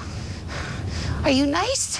What? Are you a nice person? Oh, yes, yes. I'm really nice. I'm very, very, very nice. I'm so nice. Seriously, I promise you. There's nothing to be afraid of. Nothing of which to be afraid. But I just said that. You can't end sentences with prepositions. Nothing of which to be afraid is the proper grammar. Fine, yes, okay. There's nothing of which. Yes. Huh? That's Go better. that. Of which to be afraid, okay? Mm-hmm. huh? You can trust me, seriously. Honestly, I did wet my underpants. They were totally dry before, and I soaked them. I soaked them. Why did you lie to me? Because I'm an adult and I wet my underpants. Are you the one who put up all those Alive in Tucson signs? Yes, yes, that was me. That was me. I did that. Look, I am so sorry. I haven't seen another human being in like two years. And I was literally about to kill myself five minutes ago. I'm harmless. Okay, why don't you put that gun away? What do you need that gun out for? Don't you mean out for what do you need that gun? Okay, that can't be right. It is. No, come on. No, no, no, you don't have to cock that thing. Fine, look. Out for what do you need that gun? Huh? Come on. I'm not gonna hurt you. Yeah, why don't you put that thing away? There you go. A quick draw. So watch yourself. Thank you. Thank you. Can we start over? Yeah, okay. Phil Miller, last man on Earth. Carol Pelbagian, last woman on Earth. der Film hängt sich extrem an die und man kann sich auch als Zuschauer extrem an die hängen, weil alle anderen Charaktere, die auftauchen, irgendwie so normal sind. Der, der wo am meisten auffällt, ist vielleicht noch Todd, der ein bisschen dicker ist und da einige Gags drauf beruhen, aber äh, es sind einfach langweilig, könnte man schon fast sagen. Und vor allem die Charaktere werden immer langweiliger, umso mehr auftauchen. Also die neueren sind immer langweiliger und umso mehr fällt eben auf, dass Phil und Carol einfach viel interessanter sind vom Charakter her. Man muss auch sagen, also diese, diese, diese Serie spielt schon mit sehr stark mit Klischees und mit Stereotypen, aber halt das, was dann passiert oder was dabei rauskommt, ist halt nicht klischeehaft. Also als Beispiel, er macht nie wirklich Gags auf Kosten von Todd, ja, dass der eben übergewichtig ist, sondern Will Forte macht, also Phil Miller macht halt Gags, aber die haben die so ein Bumerang-Effekt immer, mhm. ja. Also das heißt, er kriegt's dann eigentlich ab und er ist dann eigentlich der Arsch und er ist der, der Dumme. Und das ist ganz, ganz deutlich in der Sequenz später dann, als er auf zwei Frauen trifft, wo er sich so richtig übel in die Scheiße reitet, äh, einfach durch zwei Kommentare, die er da macht am Esstisch, ja. So Phil, what'd you think when we first popped out of that car? Were you like, uh-oh, who are these two crazy ladies? As if. oh my God, no! It was like a like a dream. Talk about a bucket list. You know, mm-hmm. hot older lady, black girl. Oh, yes, please. Don't mind if I do. Older lady. Hmm. Glad my skin color matched up to your bucket list. I, I didn't, you know, I didn't mean it the way that it, uh, it seems apparent. Like I'm, I did not mean it like that. Well, then how did you mean it, Phil? You know, I meant it like, you know, uh, what, what, it, uh, uh, you know, an extremely attractive, uh, experienced, age-neutral woman, and and another, you know, regardless of skin color, uh, black woman. You know, I, I don't even know you're black. I don't, uh, you know, I don't know. How do I know? What are you? I don't know. You know, what are all of us? Und dann ist es auch wieder sehr, sehr interessant, dass halt dann klischeehafte Charaktere auf den Plan treten, sich dann aber Konstellationen entwickeln, die überhaupt nicht klischeehaft sind. Und das macht's dann aus, ja. Wenn sich dann die hübsche Blondine eben nicht in den gut aussehenden Typen verliebt, der später auf den Plan tritt, sondern eben vielleicht in Todd, der übergewichtig ist, aber der ein gutes Herz hat. Ja, also solche Sachen. Im ersten Moment denkst du, okay, ich weiß jetzt, was passiert. Ja, das ist jetzt der gut aussehende, der alles irgendwie durcheinander bringt, aber genau das, was du nicht erwartest, passiert dann eben in diesen Konstellationen und wie sie sich vermischen, wie sie sich darstellen. Und das macht so angenehm. Das heißt, der Film ist nie, äh, ich sage immer, der Film, die Serie ist nie sexistisch, ist nie rassistisch, sondern offenbart eben immer nur die Natur, meistens von Phil Miller, die in so eine Richtung geht und entlarvt die dann als den Arsch, den er dann, der er eigentlich ist, mit immer einer kleinen Resthoffnung, dass der Typs irgendwie gebacken kriegt und einfach nur ja, wenig Selbstreflexion hat. Nicht mhm. weiß, wann er aufhören muss. Eben immer lügt und nie die Kurve kriegt und sich immer weiter reinreitet. Aber dann immer wieder doch so ganz klein, klitzekleine Momente hat, wo man dann doch wieder an ihn glauben kann. Auch wenn er es dann in der nächsten Sekunde wieder versaut. Äh, was ich auch total faszinierend finde, ist, dass es der Film, äh, die Serie, ist ja eine Serie, ich sag schon Film, ähm, immer wieder schafft, so eine Art Enthusiasmus in einem selber zu wecken für so Kleinigkeiten, die man einfach nachvollziehen kann, wenn man bedenkt, dass die Leute schon Ewigkeiten keine anderen Menschen mehr gesehen haben oder nichts mehr Neues erlebt haben. Äh, es fängt an mit so Kleinigkeiten wie äh, Phil baut sich einen Turm aus Toilettenpapier und fackelt ihn mit einem Flammenwerfer ab. Sachen, die man sich selber so vorstellen könnte, ne? die man halt mal so macht aus Blödsinn, wenn es eh alles schon egal ist. Ja, Oder ist dann halt stinklangweilig. Ja, irgendwie. genau. Oder wenn er dann einen ähm, Mini-Swimmingpool, einen aufblasbaren Swimmingpool mit Tequila füllt, sich reinschmeißt und dann das Saufen anfängt, äh, ist ein bisschen eklig, aber wer, das würde der eine oder andere vielleicht wirklich nach ein, zwei Jahren Einsamkeit machen. Und auch was ich total faszinierend finde, ist die Szene, als sie die Kuh finden. Hallo, das ist eine Kuh. Aber sie sind alle so total begeistert von dieser Kuh, weil jetzt gibt's Milch, jetzt gibt's Käse und so. Boah, Wahnsinn. Es gab mal einen äh, neuseeländischen Film, ich glaube aus den 80ern, The Quiet Earth. Da geht es auch um einen Charakter, der als einziger übrig bleibt und der lange Zeit alleine bleibt. Äh, das Anfangs- oder Ausgangsszenario ist ein ganz anderes. Die Stimmung des Films ist auch eine ganz andere, ist sehr, sehr düster, hat nichts von Comedy. Aber es zeigt auch in der, in den ersten ähm, halben Stunde, 40 Minuten des Films, wie dieser Charakter irrational wird. Einfach dadurch, dass nichts mehr eine Rolle spielt. Und das macht der Film hier auf eine sehr liebenswürdige Art und Weise mit so einer Montage ganz am Anfang, so drei Monate später. Die komple das komplette Haus ist bis von oben bis unten vermüllt und so, ich sag mal so, das Symbol für die Verwahrlosung dieses Charakters ist ja seine Installation des Toilet Pools. Oh. Ja, ich will jetzt gar nicht mehr dazu sagen. Ist echt eklig und muss man gesehen haben. Aber irgendwie könnte man nach einem Jahr vegetieren auf solche Ideen, glaube ich, kommen, weil du mhm. äh, konstant eigentlich dran arbeiten musst, irgendwie so das, das Zivilisation in dir selber so aufrecht zu erhalten. Und das macht halt der Film sehr, sehr stark deutlich. Ich meine, Phil Miller ist ein Charakter, der sehr stärker, ja, von dem ist wahrscheinlich die Verwahrlösung sehr stärker Besitz ergreift als von manch anderen. Und da ist ja auch der Gegenpool dann mit Carol einfach dann auch gegeben, die da nicht aufgeben will und auf ganz komische Regularien besteht, die wirklich nur keinen Sinn machen. Sind das halt zwei Extreme, die aufeinandertreffen. Und sie ist auch, sie hat eine nervige Art, aber sie hat auch eine liebenswürdige Art. Und irgendwie stellt sich dann auch über die Zeit dieser Folgen raus, sie können nicht miteinander, aber halt auch nicht ohne.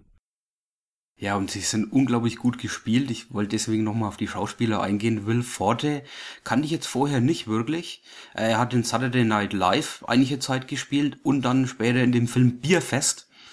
Den habe ich jetzt gesehen, der war auch ziemlich gut, aber ich kann mich nicht mehr wirklich an seine Performance erinnern. Dagegen bei Kristen Schaal kann ich mich sehr gut daran erinnern. Sie war immer öfter in der Daily Show von Jon Stewart und hat so also kleine Kommentare gegeben. Da hat sie mir schon total gut gefallen, weil sie einfach so eine Art hat. So eine Art, sie hat sich gar nicht eigentlich verstellen müssen, glaube ich, für The Last Man on Earth. Sie ist, glaube ich, wirklich ein bisschen so äh, jetzt nicht ganz so überspitzt, aber schon. Ähm, und in der, ich glaube, neuseeländischen Serie Flight of the Concords, um die jetzt zwei, um, um zwei Musiker geht, hat sie einen verrückten Fan gespielt von den beiden. Da konnte ich mich auch noch so vage dran erinnern.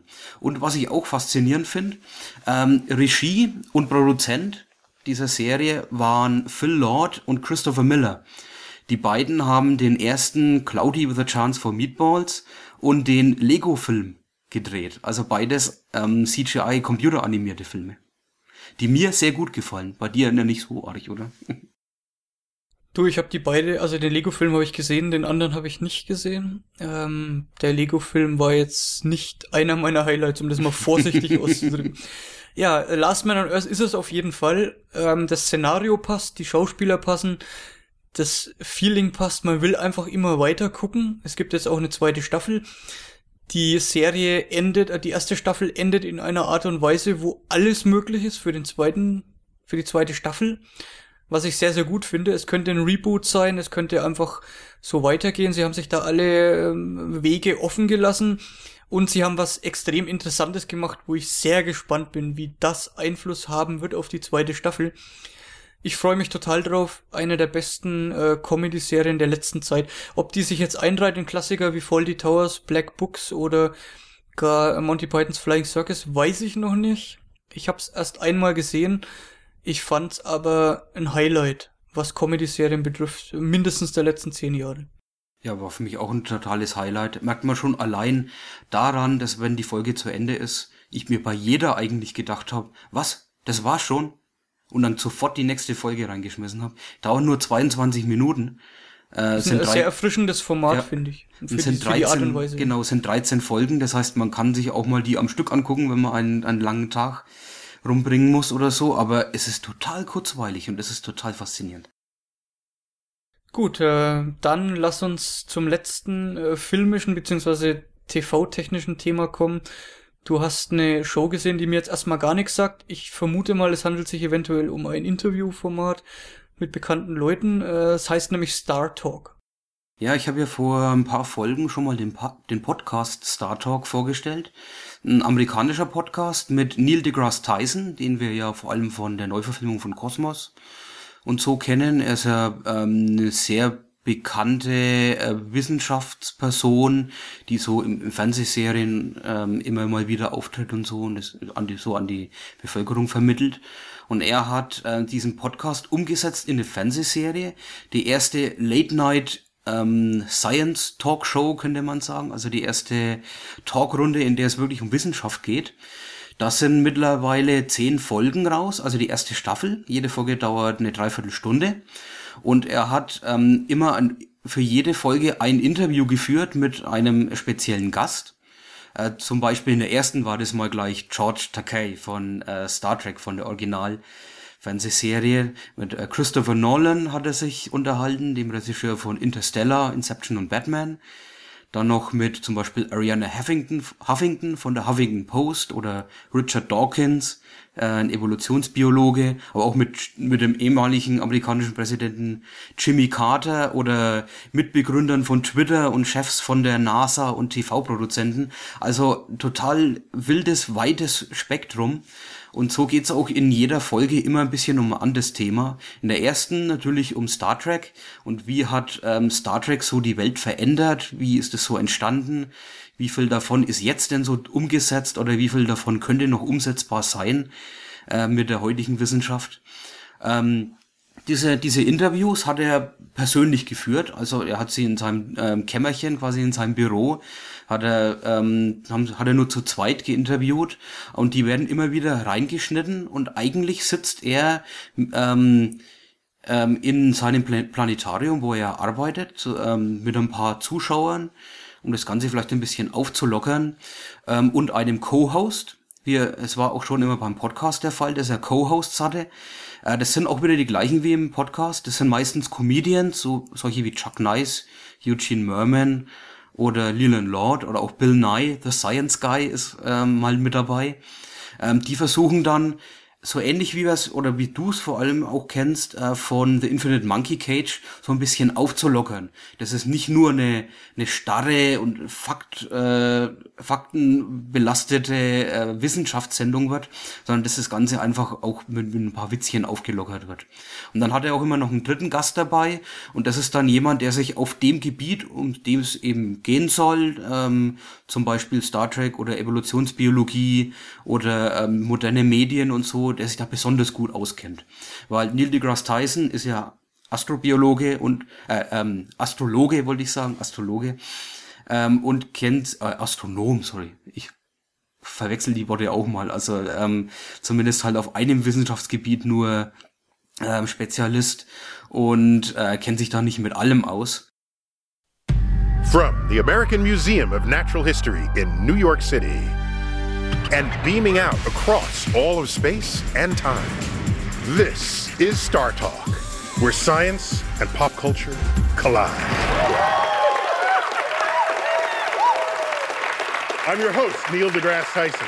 I'm an astrophysicist right here at this museum where I also serve as director of the Hayden Planetarium.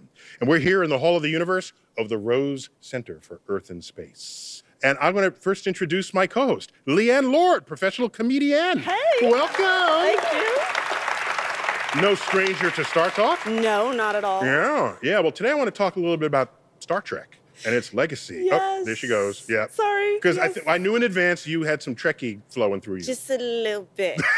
Just a little you love bit. you some Star Trek. I do. There's a couple of restraining orders out there. You know, so.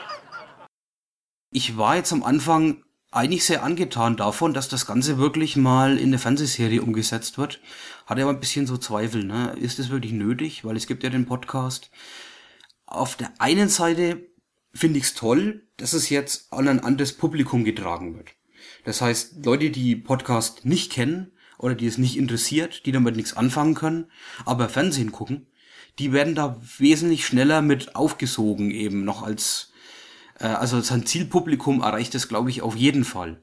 Nur wenn man jetzt Podcast-Hörer ist, so wie ich, und Star Talk kennt, dann muss ich echt sagen, es ist überflüssig. Vollkommen überflüssig. Die sitzen nur da und unterhalten sich. Es ist zwar mal schön, die Gesichter zu sehen, das ist dann immer so ein bisschen mehr oder weniger so eine Offenbarung, aber wie sehen die Leute denn jetzt aus eigentlich? Vor allem so seine Co-Hosts, die man, die ich schon öfter gehört habe vom Podcast, aber nie gesehen. Aber im Endeffekt, wenn die nur da sitzen und sich unterhalten, ich muss mittlerweile sagen, dass Talkshows an sich, auch sowas wie Letterman, würde als Podcast wesentlich besser funktionieren. Es erfordert halt auch eine gewisse Aufmerksamkeit, äh, trotzdem nichts passiert. Ja, mhm. also immer wenn du äh, sowas siehst, bist du ja der Meinung, du musst jetzt zugucken, weil du was verpasst.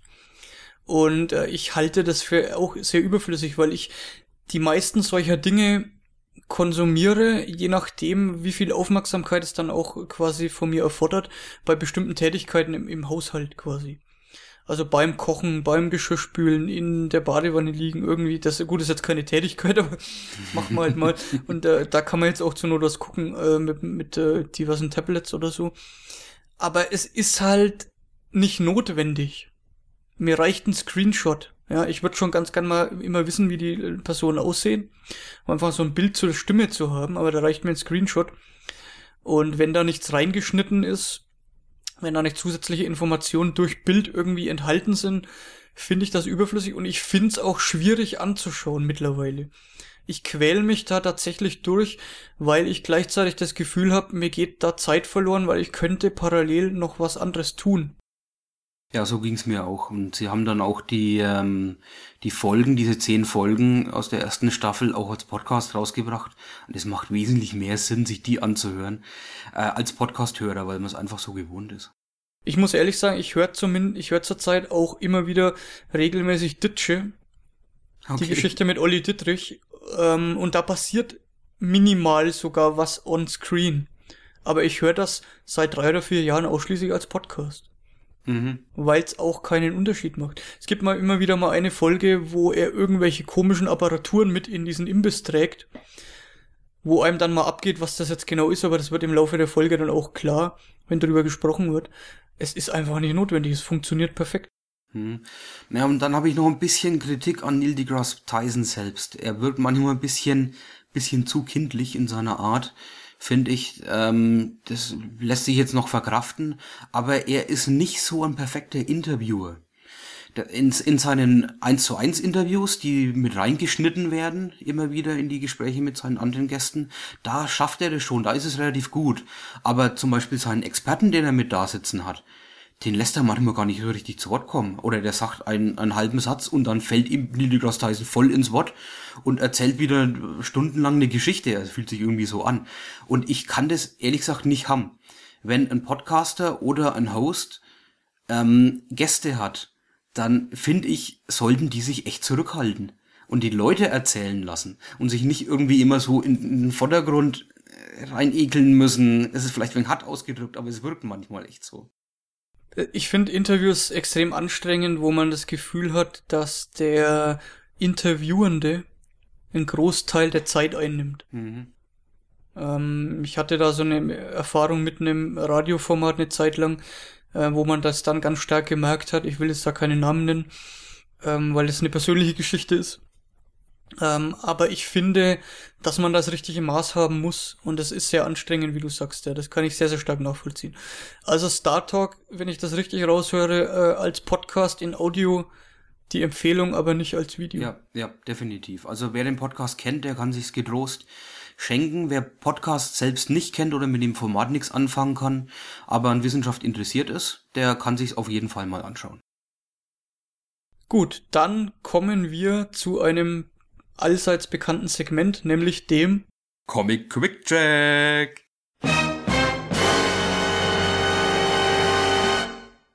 Ja, wir haben zwei Comics. Wir haben eigentlich einen riesen Sack voll Comics mittlerweile, der sich angehäuft hat, aber wir werden das auf die späteren Episoden dann immer wieder verteilen, die jetzt dann hoffentlich auch in etwas kürzeren Abständen kommen. Jetzt geht's erstmal um ein Comic, was zumindest in meiner Wahrnehmung momentan extrem stark gehypt wird. Und da können wir gleich mal drüber reden, ob das gerechtfertigt ist oder nicht. Es geht um das neue Comic von Jeff Lemire und Dustin Nguyen. Nicht zu verwechseln mit einem äh, philippinischen Schauspieler. Das Comic heißt Descender und ist ein Science-Fiction-Comic und das trifft eigentlich dann genau unseren Geschmack. Und ich bin mal sehr, sehr gespannt, wie du dazu stehst. Wir hatten von Jeff Lemire zumindest ich hatte einen Comic besprochen vor kurzer Zeit, nämlich Trillium. Und was der noch gemacht hat als Autor ist äh, Sweet Tooth und von Dustin Nguyen ist, äh, sind Sachen von Batman, Authority oder Wildcats, wo ich jetzt gar nichts damit anfangen kann im ersten Moment. Descender ist eine Reihe, die ursprünglich auf 24 Hefte ausgelegt ist, aber ich habe jetzt schon die Autoren und Zeichner äh, sagen hören, dass es äh, äh, eventuell länger geht und wo mittlerweile fünf Teile draußen sind. Du hast jetzt zu mir vorhin gesagt, du hast Teil 1 bis 4 gelesen, also den Big Reveal am Schluss von Teil 5 noch nicht äh, mitbekommen. Da lasse ich jetzt auch mal die Finger davon, wir wollen auch nicht so viel spoilern. Ich bin jetzt erstmal sehr, sehr gespannt drauf, wie du es optisch und storytechnisch findest. Also optisch ist es eigentlich ganz ansprechend. Es hat ähm, einen sehr interessanten Stil, der eher an sehr, sehr gute Layouts erinnert. Also ähm, Layouts sind ja das, was ein Zeichner normalerweise erstmal so hinkritzelt, ähm, um es dann mal rumzuschicken, dass jeder das absegnet. Na, das, ist, das passt schon so, so kann man ungefähr die, die Seite gestalten, wenn man so ein bisschen ein Bild davon hat, wie das Ganze in Szene gesetzt wird und dann erst so richtig in die richtigen Zeichnungen umgesetzt wird. Und äh, noch dazu kommt, äh, dass es so ein bisschen was von Bleistift- und Buntstiftzeichnungen auch hat. Es ist alles ähm, hell, sehr hell, finde ich. Nicht so dunkel wie die meisten Comics. Aber es ist so ein, so ein Stil, der relativ neu ist und der für mich relativ erfrischend wirkt. Das kann ich auch sagen, also sehr, sehr erfrischend. Ich würde eher Wasserfarben sagen als Bleistift und äh, Dingszeichnungen, weil es auch so einen verwaschenen eine Optik hat und teilweise auch so an, an den Rändern so ins Unfertige dann einfach rausfließt. Es gab vor kurzem einen Film ähm, von den Ghibli Studios, äh, Princess Kaguya, der auch so eine ähnliche Optik hat. Der hat mich ziemlich dran erinnert und ich finde das Helle auch sehr, sehr erfrischend, dass wir mal nicht jetzt so einen dystopischen Science Fiction haben, von der Story her eigentlich schon, aber der uns mal so in, in hellere Gefilde ähm, abdriften lässt. Bevor ich jetzt äh, zur Kritik komme, müssen wir, glaube ich, erstmal nochmal auf die Story zurückkommen. Die haben wir nämlich jetzt noch gar nicht erwähnt. Ähm, dazu gehe ich mal kurz auf die Zusammenfassung von Band 2. Ja, in einer nicht näher erklärten Umgebung, glaube ich, neun Planeten gibt es, irgendwie in äh, Abstammung der Erde, tauchen eines Tages plötzlich sogenannte Harvester auf. Die sehen aus wie riesige Roboter, die dann auch zum Angriff übergehen und den Großteil dieser Bevölkerung der neuen Planeten auslöschen. Relativ schnell machen wir dann den Sprung zehn Jahre später. Es gibt zwei Hauptprotagonisten, würde ich jetzt mal sagen. Dr. Chin Kyon, der als der Erfinder der modernen Robotik gilt und auf der anderen Seite einen kleinen Jungen. Und da machen wir den Sprung zu einer Minenkolonie eines Minenplaneten, ziemlich weit entfernt dieser neuen Planeten. Und da wird zehn Jahre später, zu Beginn dieser Geschichte, ein kleiner Junge zum Leben erweckt. Und es stellt sich sehr, sehr schnell raus, ich glaube, so viel kann man verraten, dass es sich hier um einen Roboter handelt, der als Spielgefährten für den kleinen Jungen dieser Minenkolonie eingeführt wurde, der zehn Jahre lang deaktiviert war, quasi diese ganze Geschichte gar nicht mitbekommen hat, diesen, ich sage jetzt mal, Vernichtungskrieg und ja, der da zum Leben erweckt wird und sehr schnell feststellt, dass seine Familie, der Junge, die Mutter, alle tot sind. Es wird dann, ich versuch's mal sehr vage zu formulieren, irgendwie im Laufe der Geschichte eine Verbindung geben zwischen diesen Harvestern und diesem kleinen Jungen und auf der Suche nach dieser Verbindung begibt sich eben Dr. Chin Kyon und wird einer der Hauptprotagonisten dieser Geschichte sein. Mehr wird gar nicht verraten, mehr. Es ist auch noch sehr, sehr viel im Dunkeln nach diesen fünf Heften, aber warum wir diese Geschichte hier vorstellen oder warum mir das ein Anliegen war, weil ich finde, dass diese Geschichte sowohl optisch als auch vom Storytelling so ziemlich alles richtig macht. Ich fand die Optik, diese leichte Unfertigkeit dieser grafischen Darstellung extrem, extrem imposant. Ich fand, dass es genau meinen Geschmack trifft, wie die Geschichte aussieht.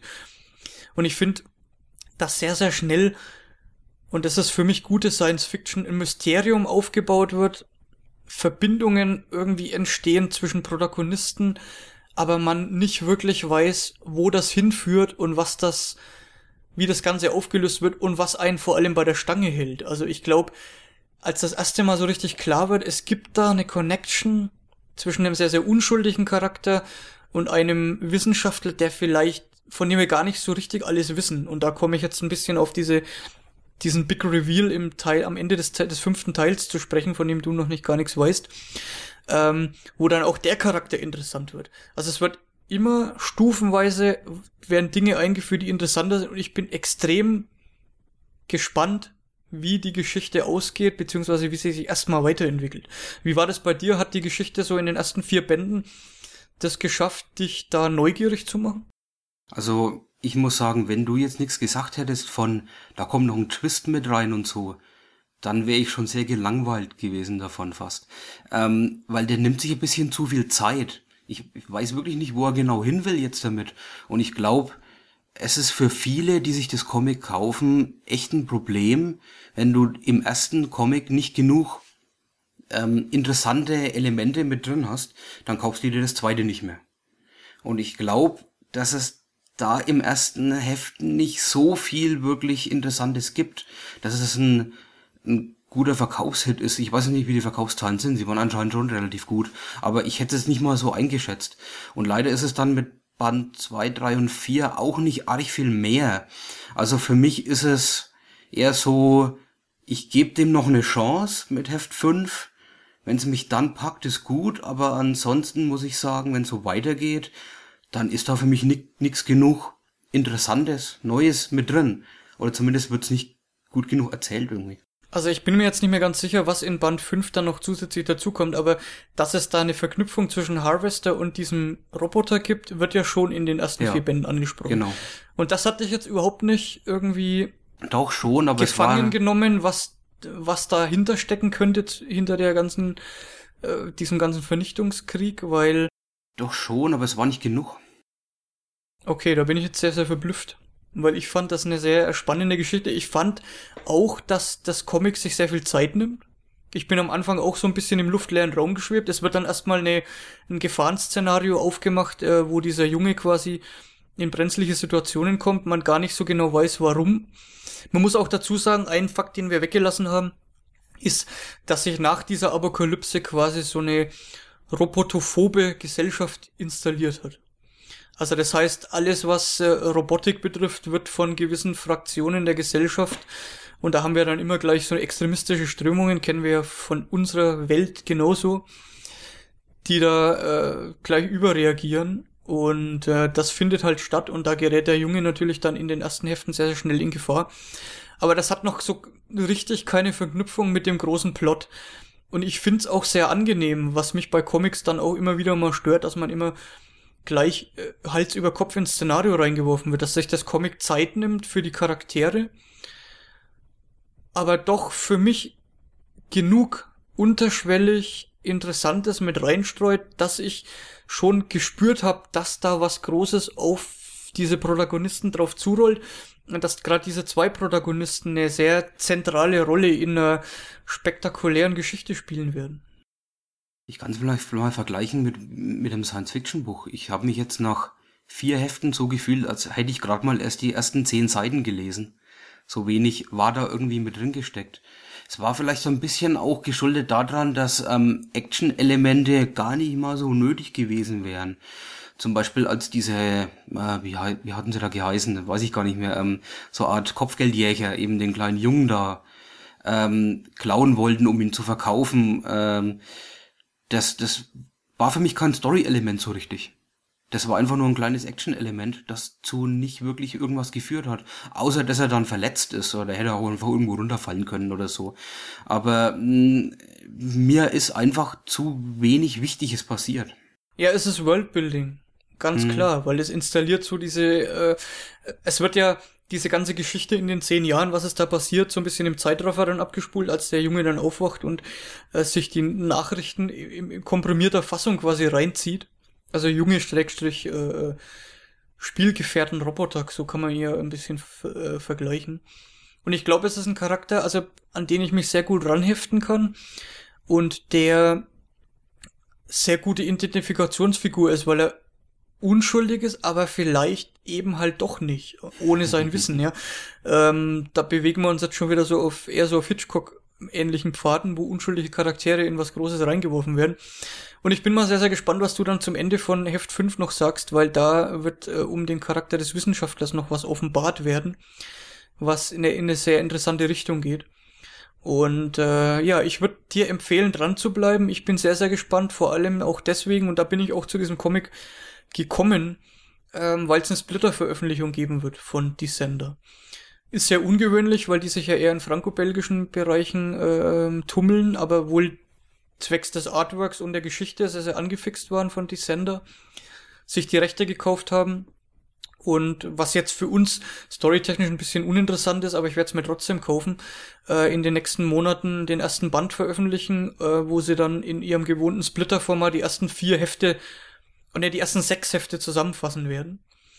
Ähm, ich werde mir das kaufen, weil es in einem größeren Format mich auch sehr, sehr anspricht. Dieses Heftchenformat ähm, ist gar nicht für die Optik so äh, hilfreich. Ich finde, was Splitter macht mit großformatigen Hardcover-Alben, ich werde es mir zulegen und vielleicht kann man das auch als Empfehlung für die, also du jetzt eher nicht, ich auf jeden Fall, für die Zuhörer dann äh, sagen, ähm, es funktioniert, glaube ich, je größer, desto besser.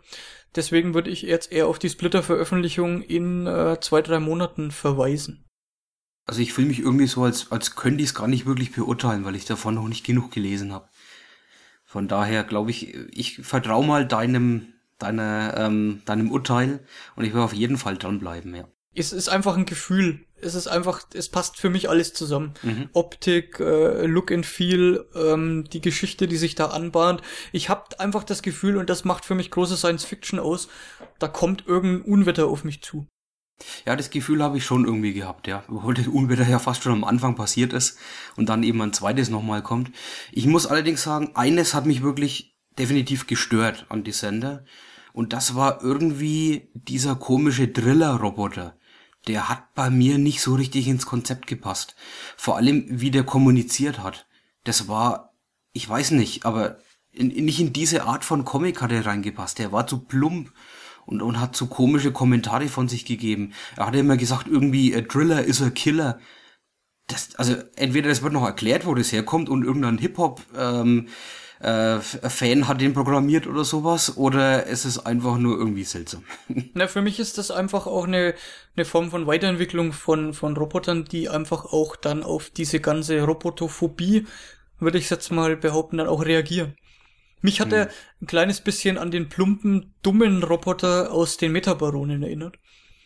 Ähm, die Metabarone, diese Fortsetzung, hatten wir, glaube ich, hier, hatten wir die mal? Du hast die besprochen, ich habe sie noch genau, nicht gelesen. Ich, genau, hatten wir hier schon mal. Da gibt's ja, die Geschichte wird als Rahmenhandlung von zwei Robotern erklärt, äh, wo einer der große, plumpe Arbeitsroboter ist und der andere ist der schlaue Kleine, der den dann auch immer sehr herablassend behandelt. Daran hat er mich leicht erinnert. Für mich ist es einfach ein Charakter, der ja, der den Menschen ein bisschen überdrüssig wird. Also einfach die, die Gegenentwicklung zu diesen radikalen Strömungen, die dann einfach auch passieren. Also ich habe da nichts dran auszusetzen. Ich fand das als, äh, ich sag mal, als weniger intelligenter, etwas plumper Kumpane dann für unseren Hauptprotagonisten ganz interessant. Ich weiß allerdings nicht, wie weit der jetzt noch benutzt wird. Ich glaube, dass der keine große Rolle mehr spielen wird in der Fortsetzung dieser Geschichte. Okay, dann äh, lass uns das abschließen. Ich, wir können mal drauf zurückkommen, wenn das Ganze ein bisschen fortgeschrittener ist. Mhm. Ich meine, das wird noch eine ganze Weile laufen äh, lass mich überlegen, 19 Hefte, 19 Monate im Prinzip. Also ja, wenn über sie schaffen, ja. Ja, über ein ganzes Jahr, über zwei Jahre würde ich jetzt mal grob sagen, wird das Ganze laufen. Ich bin sehr, sehr gespannt. Auf das ist für mich echt ein Highlight. Auch wenn das bei dir jetzt nicht so großartig eingeschlagen hat. Aber ich würde im Mittelfeld bei mir. Ja, solltest du aufhören, würde ich dich auf dem Laufenden halten, ob es sich lohnt, wieder einzusteigen. okay. Gut, du hast noch was mitgebracht äh, zum Abschluss für den Comic Quick Check. Äh, du hattest ja in letzter Zeit immer mal wieder Ralf König auf dem Plan. Das letzte Mal, glaube ich, mit seiner Trilogie. Ja, genau, da habe ich, da habe ich mit angefangen, genau mit der Bibeltrilogie.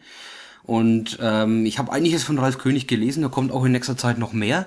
Aber weil wir so schön bei der Bibeltrilogie waren, er hat dann noch einen, einen vierten Band gemacht, der nicht in die Trilogie reinpasst, aber auch mit Bibel oder religiösem Thema zu tun hat. Und zwar 11.000 Jungfrauen. Der Band ist 2012 entstanden und erzählt eine Geschichte, die zumindest, naja, zumindest gibt's eine Sage darüber. Ähm, Ob es die Personen und so wirklich gegeben hat, da zweifeln auch Historiker drüber. Aber angeblich, man erzählt sich, dass um, um 300 nach Christus eine britannische Prinzessin namens Ursula ausgezogen ist mit ähm, 11.000 Jungfrauen, um zum Papst zu ziehen, um ähm, ihr, ihre Keuschheit absegnen zu lassen und dann mit dem Papst nach Köln gezogen ist und dort von einer Heerschar von Hunnen dahin gemetz äh, von Hunnen dahin gemetzelt worden ist. Und die Knochen waren dann alle vor den Mauern von Köln verstreut und hat man Jahre, Jahrhunderte später ähm, um 1100 dann ähm, ein Gräberfeld ausgehoben mit ganz, ganz vielen Knochen und hat dann sich irgendwie diese Geschichte da eben ausgedacht, um die Knochen von 11.000 Jungfrauen als Reliquien zu verkaufen. So fängt es auch an, es fängt mit diesem Reliquienmarkt an und erzählt dann rückwirkend eben die Geschichte, was ist um 300 nach Christus passiert. Wobei man jetzt anhand von Knochenfunden nicht unbedingt die Jungfräulichkeit feststellen kann, würde ich jetzt Nee. mal behaupten, oder? Ja, ist auch vollkommener Blödsinn. Es gibt nicht so viele Jungfrauen in Britannien. Aber okay, also mit Britannien meine ich natürlich die Bretagne, also Frankreich und nicht England. Ähm, die äh, quasi französische Prinzessin soll verheiratet werden mit einem englischen Prinzen. Der englische Prinz hat aber nicht so wirklich Interesse an Frauen. Ähm, er lässt sich lieber vom Schweinebauern ficken. Und äh, sein, sein Vater, der englische König, ist totaler Heide und Atheist und findet es auch total cool, dass sein Sohn schwul ist und nicht an Gott glaubt und so. Richtig stolz und äh, bricht in Tränen aus, wenn er das erfährt. Ähm, aber ja, er soll verheiratet werden mit dieser komischen Prinzessin, die noch Jungfrau ist und auch nicht so besonders gut aussieht. Aber sie hängt an ihrer Jungfräulichkeit und will dann eben losziehen. Ähm, und nimmt sich dazu einen engen Kreis an, an ähm, Nonnen, die, mit denen sie befreundet ist. Die Nonnen, ja, die sind okay. Äh, bis auf eine Nonne, die, die sich Sprotta nennt und ähm, ja, sich nie wäscht und sich selbst geißelt und irgendwelche Gürtel umlegt mit Donnen nach innen, um, um ähm, das, das Glück Jesu Christus irgendwie äh, heraufzubeschwören und so. Also Selbstfolterung und so. Äh, die anderen Nonnen sind noch okay. Sie verkaufen sehr viele, ähm, man würde heutzutage, sagen, Sadomaso-Artikel in einem, in einem Kloster für Mönche, weil die Mönche ähm, sich auch sehr gerne gegenseitig auspeitschen ähm, und, und noch andere Sachen miteinander machen, weil mit, mit Frauen dürfen sie ja nichts anfangen, also denken sie sich andere Sachen aus. Ähm, man merkt schon, es werden sehr viele Perversionen hier rein interpretiert in die Kirche. Und ich glaube, dass Ralf König da nicht ganz so verkehrt liegt. Ähm, er hat nämlich sehr viel nachrecherchiert für das Comic in ähm, Martyrienkalendern und Büchern über äh, die Kirche und Pornografie und so.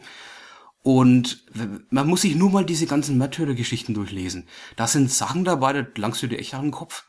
Da gibt's zum Beispiel eine, die ist heilig erklärt worden, weil sie, ähm, du kennst auch diese Oblaten, ne, die man dann halt so isst und den Wein dazu trinkt ne, in der Kirche. Ja, ja. Ähm, und äh, bei einem dieser Oblatenessen in der Kirche hat sie die Vorhaut Jesu Christu auf ihrer Zunge gespürt. Und deswegen ist sie dann Jahre später heilig gesprochen worden. Jetzt im Ernst, das ist echt so passiert.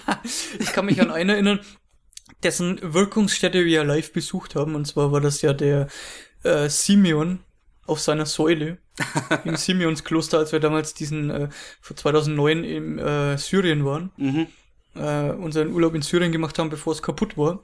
Da haben wir auch so einen Typen äh, seine Wirkungsstätte besucht. Der saß ja da angeblich zehn Jahre auf dieser Säule und hat gepredigt. Äh, wo wir uns dann gleich Gedanken drüber gemacht haben, wie der das dann mit äh, Essen und äh, Entsorgung von Notdurft und so weiter alles realisiert haben. Also auch so Geschichten. Dieser Simeon übrigens äh, ähm, war Inspiration in äh, Life of Brian für diesen Typen, der am Schluss in der, in der, im Loch sitzt und nicht spricht. ähm, heißt auch Simon im Abspann dann. Also da Ja, gibt's stimmt. dann diverse andere Projekte und da ist ja Life of Brian auch prädestiniert dafür, die sich über solche Märtyrer-Geschichten auch lustig machen.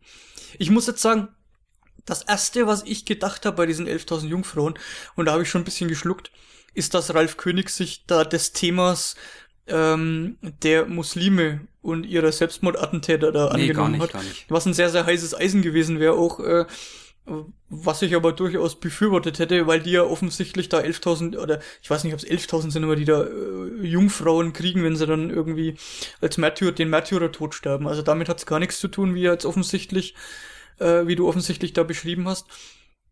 Jetzt wird mich im Vergleich zu der Bibeltrilogie interessieren, ist es genauso gut gespickt, weil die hat ja sehr gut gefallen. Mit Anspielungen auf die Kirche hat es das richtige Maß an Entlarvung und äh, lustig machen dann auch über diese ganzen äh, mittelalterlichen Strukturen, weil ähm, das ist ja das, was mich dann auch immer anfixt bei solchen Geschichten.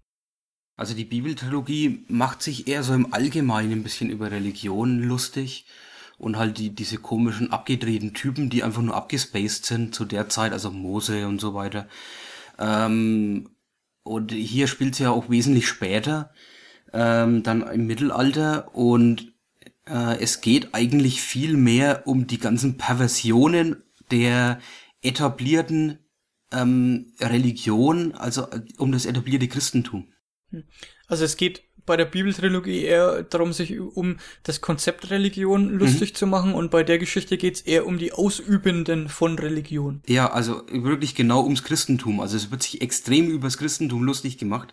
Äh, Ralf König hat zwar mal auch gesagt, es ist nicht seine Intention zu provozieren, aber das ist totale Provokation. Und wie? Und ich kann das auch echt äh, nur beglückwünschen, weil das ist ist einfach genial. Äh, ich, also ein Gläubiger bräuchte das nicht lesen, der wird sich nur ärgern ohne Ende.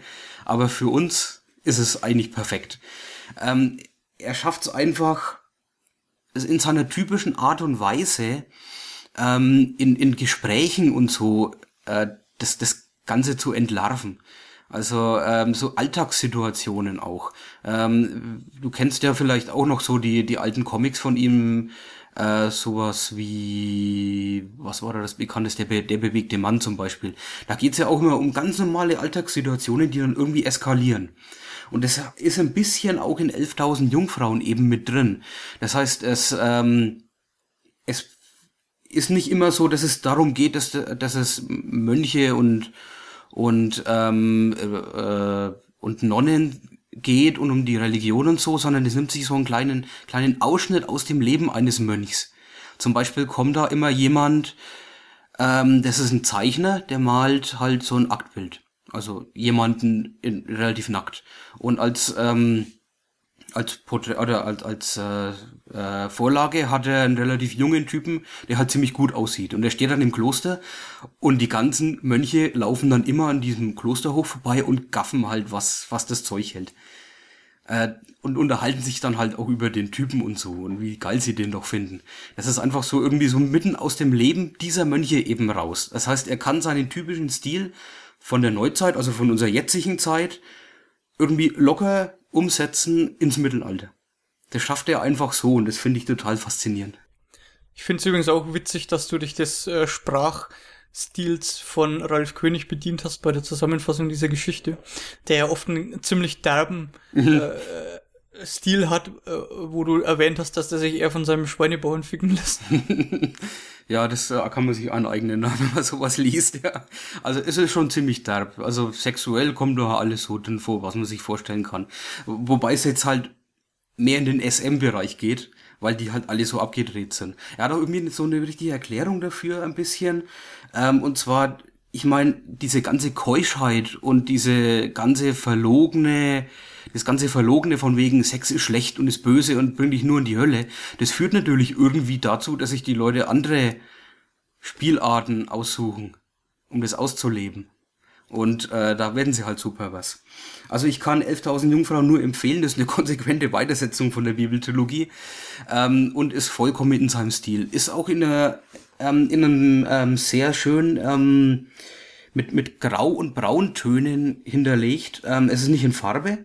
Die Bibeltrilogie war, glaube ich, größtenteils in Farbe, aber hier ist eben so Grautöne und ich finde, das sieht fast ein bisschen aus wie so ein, aus einem Stummfilm oder so, so aus der Zeit. Also es passt. Ich glaube, als kleiner Disclaimer muss man anfügen, immer wenn es bei uns um Religion oder so geht, uns ist nichts heilig. Nee. Ja, also wer irgendwie Probleme hat mit sowas, ähm, der muss dann vielleicht die Finger davon lassen, aber für uns äh, gibt's da nichts, wo man sich nicht drüber lächerlich machen darf, was das Thema Religion betrifft. Und äh, ich meine, es entlarvt sich sowieso größtenteils selber. Ähm, von daher ähm, muss man das in muss man das im Hinterkopf behalten, wenn man so eine Kritik von uns dann auch äh, hört. Okay, das war der Comic Quick Check wieder mal nicht so quick, aber nicht so groß an Themen. Wir haben, wie gesagt, noch sehr, sehr viel in der Hinterhand. Das erfordert aber noch mal so ein bisschen Nachrecherche, bevor es damit losgeht. Und äh, jetzt geht's erstmal weiter mit einem Computerspiel, Schrägstrich, äh, Handyspiel, weiß ich gar nicht. Da bin ja, ich ja. gespannt, was du erzählst. Earn to Die 2. Es ja. reimt sich mehr mit Earn to Die 2. Aber es klingt... Stimmt, ja. Sagen wir einfach Earn to Die 2 wir als Deutsche tendieren ja dazu, einen englischen Titel und dann die deutsche Zahl dazu zu sagen. Ähm, ich habe den ersten Teil auch schon gespielt, äh, habe den aber, glaube ich, hier nicht erwähnt. Ähm, es handelt sich um ein Handyspiel, das hast du schon richtig erkannt, äh, für alle Plattformen, Android und ähm, iPhone ist es erhältlich. Und es, ähm, es ist ein Autorennspiel, nur bedingt. Es ist zweidimensional, du fährst von links nach rechts, du siehst es von der Seite und ähm, du fährst in jedem Level durch Zombie-Horden und musst immer versuchen, so weit zu kommen wie möglich, um Geld zu verdienen. Geld verdienst du einfach mit, wie weit bist du gekommen. Und mit dem Geld kaufst du dir neue Upgrades, um dann noch weiter zu kommen. Also ein typisches Upgrade-Spiel ist das. Ähm, da gibt's ja sehr viele davon, ob man jetzt eine Rakete in den Himmel schießt oder mit dem Pinguin ähm, versucht zu fliegen. Das hier ist einfach mal eben Autofahren in der Zombie-Apokalypse. Ja, ist ja ein durchaus vorstellbares Szenario. ähm, macht das, ist, fällt das in die Kategorie dieser sogenannten Endless Runner? Nee, eben nicht. Ähm, weil die, es gibt zehn Levels und, und du, durch die musst du alle durch und wenn du die Tankstelle erreichst, ist das Level beendet. Das heißt, ähm, Endless Runner versuchen ja, dass du so weit, also um, du kannst dich eigentlich nie upgraden in einem Endless Runner, weil da geht's nur drum, um eine, um eine Welt, weltweite Highscore, wer kommt am weitesten. Bei Upgrade-Spielen kommt's immer, gibt's immer ein Spielende. Und du levelst dich immer in verschiedenen Kategorien auf, um dann einfach noch ein kleines Stück weiterzukommen, um dann wirklich das Ziel zu erreichen. Ähm, es gibt jetzt zehn Levels, wie ich gesagt habe, und in jedem Level fährst du ein anderes Auto. Ähm, das sind dann zum Beispiel so äh, Buggy oder ein Eiswagen, ein Polizeiauto oder ein Rallye-Fahrzeug oder dann auch so SUV, ein Kleintransporter und dann am Schluss sogar mit einem großen Feuerwehrauto oder einem gigantischen Muldenkipper, ähm, wie es nur auf äh, riesengroßen Baustellen eingesetzt wird. Ähm, und die kannst du aufleveln mit acht verschiedenen Upgrades. Das geht von Motor zum Beispiel, da kannst du ein bisschen äh, mehr Geschwindigkeit rausholen, Getriebe oder die Räder, dann kannst du besser ähm, Berge hochfahren. Oder ein Gewehr, mit dem schießt du noch einige Zombies aus dem Weg solange du Munition hast und wirst nicht von denen so schnell aufgehalten, weil die jedes Mal, wenn du in was reinfährst, wirst du natürlich langsamer. Wenn du dir eine Gewichtsverteilung kaufst, kannst du auch schneller durch Kisten durchfahren, ohne dass sich dich so abstoppen. Dann gibt's noch den Panzer, dass du nicht so schnell kaputt wirst und natürlich den obligatorischen Tank. Der Tank muss natürlich groß sein, um, schnell, um länger fahren zu können. Und ähm, ein Spielelement, das sich Verstärker nennt, das so eine Art Düsenantrieb ist. Das kommt dann ein bisschen so in der Steuerung zu Trage, die übrigens total einfach ist. Du fährst ja eigentlich immer nur geradeaus. Du musst ja keine Kurven fahren. Deswegen gibt's eigentlich nur einen Gasbutton auf der rechten Seite. Und auf der linken Seite kannst du dein Auto nach vorne oder nach hinten kippen. Das ist so die, die einzige wirkliche Beeinflussung, die du wirklich machen kannst. Oder dann eben den Verstärker einsetzen, um ein bisschen schneller zu fahren, solange du dort Triebstoff dafür hast. Also ich habe das einmal bei dir gesehen, ich kann mich jetzt erinnern an diese Optik anhand der Screenshots. Und äh, da war die Balance für mich jetzt als Zuschauer äh, offensichtlich relativ wichtig. Also die ja, Balance mh. zu halten von diesem Teil. Und es hat auch eine sehr interessante, wenn auch überhaupt nicht realistische Physik. nee, realistisch ist in einem Spiel absolut gar nichts. Ich meine, das äh, macht ja auch optisch deutlich durch die Comic-Grafik, die äh, ich total super finde für so ein Spiel. Ähm, die Balance, ja, also die Balance in, in dem Sinne eigentlich nicht. Du musst keine Balance halten. Du musst nur gucken, wie du aufkommst. Das ist das Wichtige. Wenn du mit der, mit, mit der Schnauze voll in den äh, Boden einschlägst, wirst du natürlich erstens mal gestoppt. Und das willst du ja nicht. Du willst immer in einem Flutsch eigentlich durch das ganze Level durchfahren, um so weit wie möglich zu kommen. Und du nimmst natürlich auch Schaden. Und irgendwann qualmt dein Auto so dermaßen, äh, dass der Motor dann mal kaputt geht. Oder, und da finde ich jetzt das Schadensmodell total genial, es fallen Teile von deinem Auto ab. Und zwar je nachdem, wo du die Dellen reinkriegst. Also wenn du mal so blöd springst, dass äh, dass du mit deinem Dach an die Klippe andotzt, hast du im Dach eine Delle drin. Oder hinten dran eine Delle. Ich habe sogar schon einige Male geschafft, dass mir das ganze Hinterteil vom Auto abgefallen ist und ich bin nur mit den vorderen zwei Rädern gefahren, äh, was total witzig dann aussieht, aber man kommt noch ein Stück weit. Ähm, also Schadensmodell ist total faszinierend. Jetzt kannst du vielleicht zum Abschluss noch äh, einen kleinen Vergleich machen, wenn man jetzt Earn to Die 1 gespielt hat.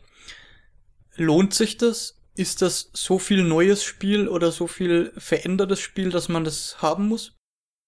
Ich finde, es ist im Grunde wieder genau das gleiche. Es ist nur mehr von dem Ganzen, ein bisschen besser, schönere Levels, noch mehr Levels. Da lohnt sich auf jeden Fall. Wer Spaß hatte mit dem ersten und noch mehr haben möchte, der sollte sich auf jeden Fall das zweite besorgen. Ähm, ich habe es damals umsonst mir geladen, weil sie eine Aktion hatten. Ich bin mir jetzt nicht sicher, ob es noch ob's umsonst ist. Und selbst wenn es ein, zwei Euro kostet, mehr ist es auf jeden Fall nicht. Das ist es auf jeden Fall wert. Okay, gut. Dann äh, sind wir auch schon so langsam am Ende dieser Folge. Wir haben noch zwei Episoden. Und zwar die Musik, die wir in letzter Zeit gehört haben.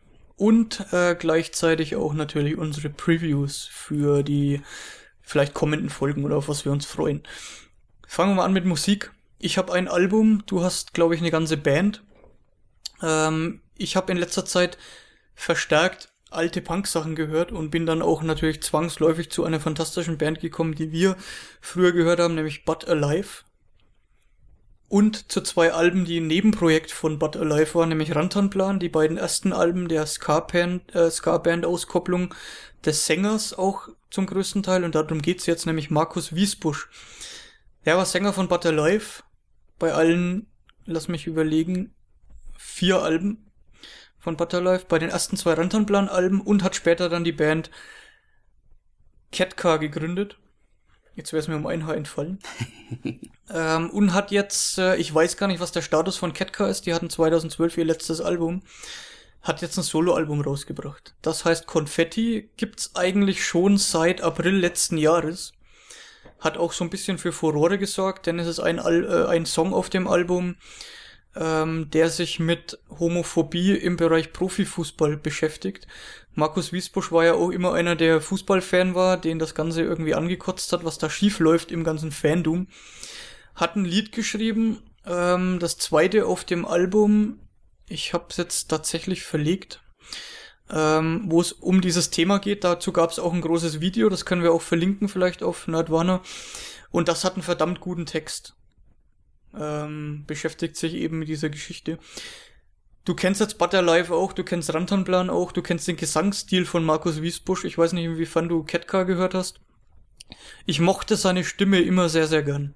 Hm, und ja. äh, ich mochte die Stimme auch, als er mehr vom Punk weggekommen ist und eher so, ich sag mal, Rock-Pop-Geschichten eingebaut hat bei Ketka. So ein bisschen ähnlich ist es auch auf dem Markus Wiesbusch-Album jetzt. Er hat teilweise einen Gesangsstil, der entfernt an Rap erinnert. Also der dann immer so staccatohaft auch bestimmte Sätze bringt. Das muss man mögen. Mir gefällt das sehr, sehr gut und ich finde ihn sehr, sehr sympathischen Charakter. Die Texte sind großartig auf diesem Album. Ich kann sie jedem, der mal mit ihm in Berührung gekommen ist, in seiner zahlreichen Inkarnationen als Sänger, echt nur empfehlen. Es ist wieder politischer als Ketka. Auf jeden Fall. Das hat mich bei Ketka teilweise ein bisschen gestört, dass es sehr wenig politische Sachen gab, dass die Sachen, wenn sie denn politisch waren, extrem versteckt waren. Das hat ja schon angefangen mit dem letzten Battle Life Album, wo das ein bisschen in den Hintergrund gerückt ist. Er hatte ja auch zeitweise die Schnauze voll von diesem ganzen Punk. Bei der Punk-Szene, da gab es einen sehr emotionalen Abschied auch von ihm aus der Szene, äh, wo er das begründet hat, warum er mit, warum er die auch teilweise sehr scheinheilig findet. Jetzt ist er wieder ein bisschen zurückgekehrt und macht eindeutige Statements, manchmal auch zweideutige Statements. Äh, nee, nicht zweideutig, aber so ein bisschen äh, nicht offensichtliche Statements, würde ich jetzt mal sagen. Und er, er gehört auf jeden Fall und hat immer zu den Guten gehört. Und da muss man, glaube ich, mit der Stimme klarkommen. Es ist was Eigenwilliges, aber ich finde das Album Konfetti super großartig und das Video zu diesem Song über Homophobie im Fußball auch ziemlich gut gemacht. Es ist ein kleiner Kurzfilm fast schon, weil das Video auch neun Minuten dauert, der Song auf dem Album über sieben Minuten dauert. Und es gibt wieder so Gänsehautmomente einfach. Wenn er dann alle die Personenkreise aufzählt, die Homophobie irgendwie, oder die homophob sind, und dann sie auffordert, eine Front zu bilden und dann darauf warten, was kommt. Ja, also dann so ein bisschen suggeriert, wie es wird eine Gegenbewegung geben, die euch quasi zerschmettert, mehr oder weniger, der so ein bisschen Hoffnung macht auch. Und das finde ich auch gut, dass er eher positiv ist als, als negativ auf diesem Album. Du kennst die alten Songs von ihm, ähm, wenn es um Vergewaltigung geht, dieser Gewaltsong, der mir immer noch Gänsehaut bereitet auf einem Mhm. der ersten Butter Live Alben. Und dann später auch so lustigere Sachen wie, ich werde Ilona Christen die Brille von der Nase schlagen. Ja, also diese ganzen alten Butter Live Alben sind immer noch großartig und wer das mag, unbedingt mal Konfetti von Markus Wiesbusch hören. Ich habe mal so Hörproben angehört, die man sich ja auf diversen Seiten gibt's ja immer mal wieder. Ne? Ähm, da ist mir wirklich aufgefallen, ja, es ist wieder ein bisschen so eine Rückbesinnung irgendwie zu Butter Live, oder? Zumindest so was den, den Musikstil angeht. Weil der Rantanplan war ja eher punkig und Ketka war eher poppig. Das ist jetzt äh, sehr großer Fokus auf seinen Gesang. Er hat das auch und er experimentiert meiner Meinung nach sehr, sehr viel stärker mit verschiedenen Musikstilen, als es bei Ketka gemacht hat. Dazu passt dann auch, dass es ein Soloalbum ist. Also, dass es keine Band ist, sondern dass er auch Mhm. mehr Experimente macht. Der Song heißt übrigens Der Tag wird kommen. Kann man sich mal das Video dazu angucken, werden wir verlinken. Ähm, ich mach, ich mag die Platte mehr als Ketka, weil mehr Politik, weil mehr Experimente am Sound, weil auch mal ein bisschen härterer Sound. Ähm, ja, Rückbesinnung kann man gelten lassen, ja, auf jeden Fall. Es ist nicht But Alive, aber es ist auf jeden Fall Markus Wiesbusch.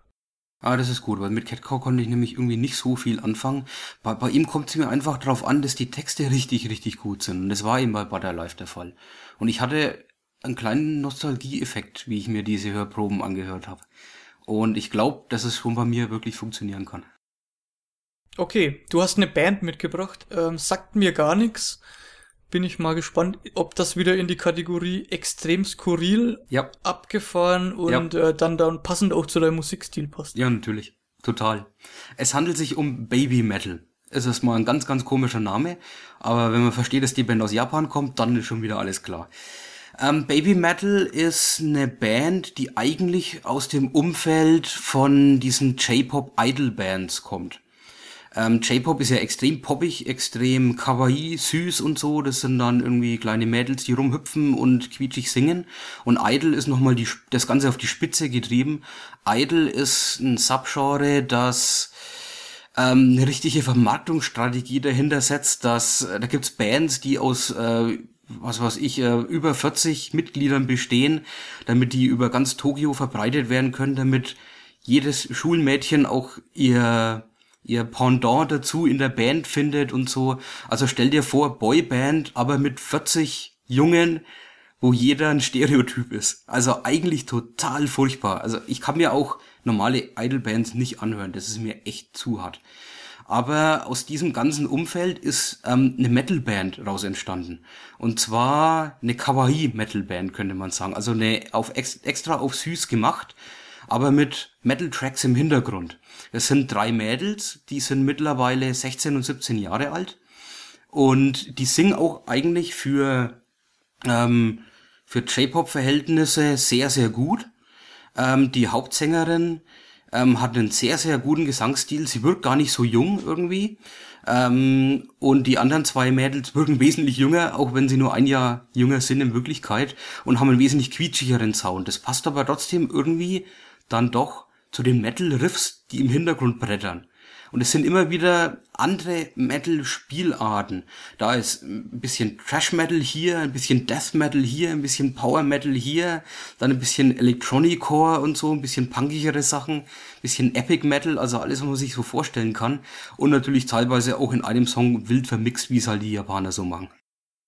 Also erstmal muss ich sagen, ich habe mir gerade Screenshots angeguckt.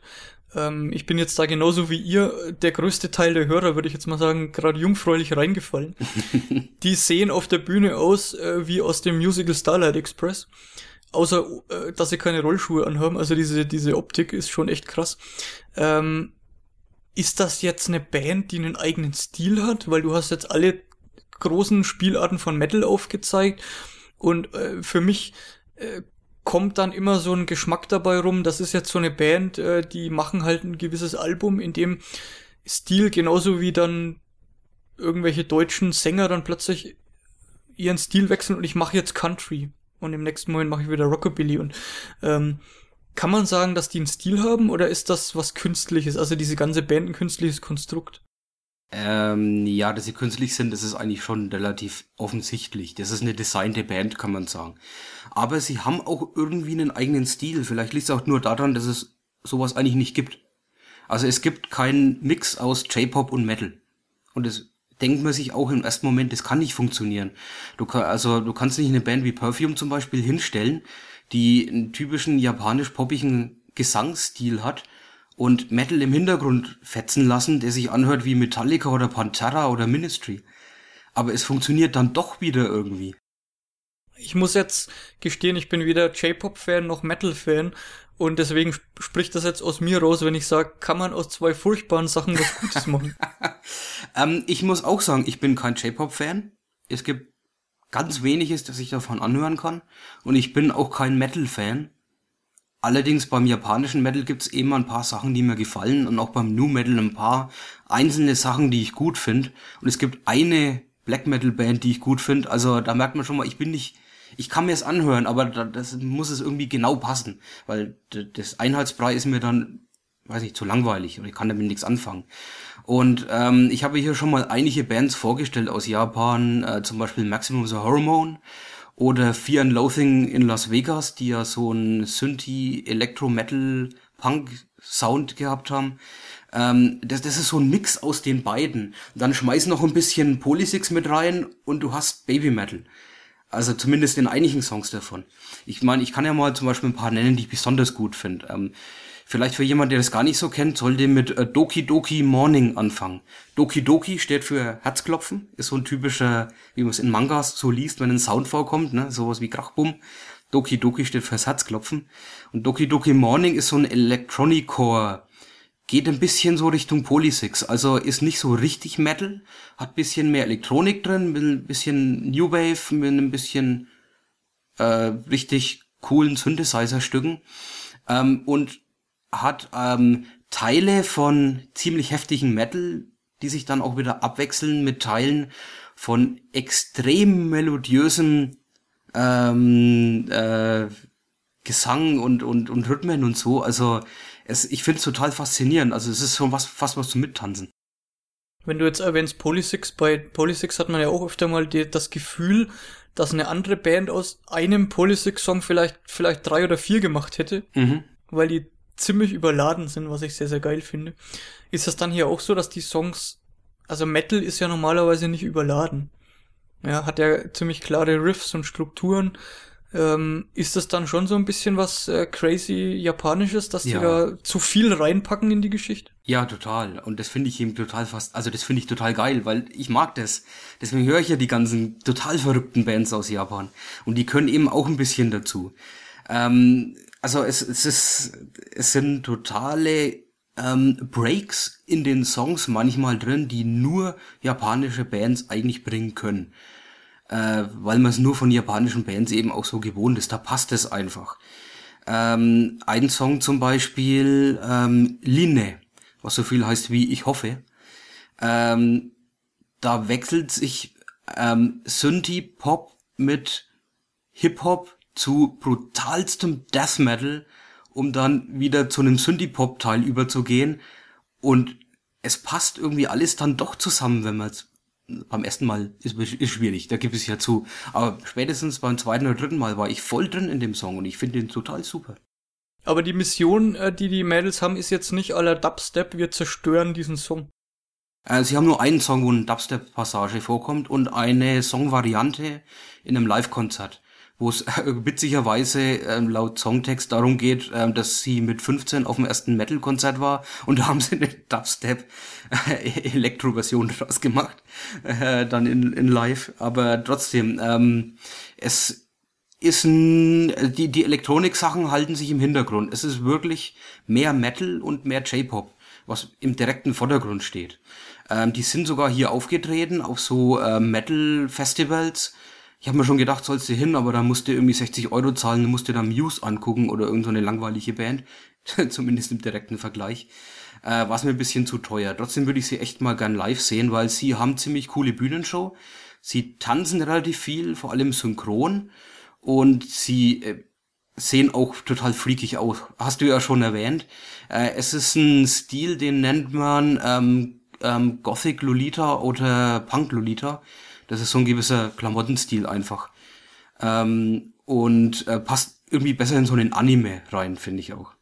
Äh, apropos Anime, dann vor allem auch mal in ihrem. Es gibt ein Album von ihnen von 2014 und der letzte Song, äh, Chime Dame Setai oder so ähnlich heißt der, geht's um Mobbing in der Schule.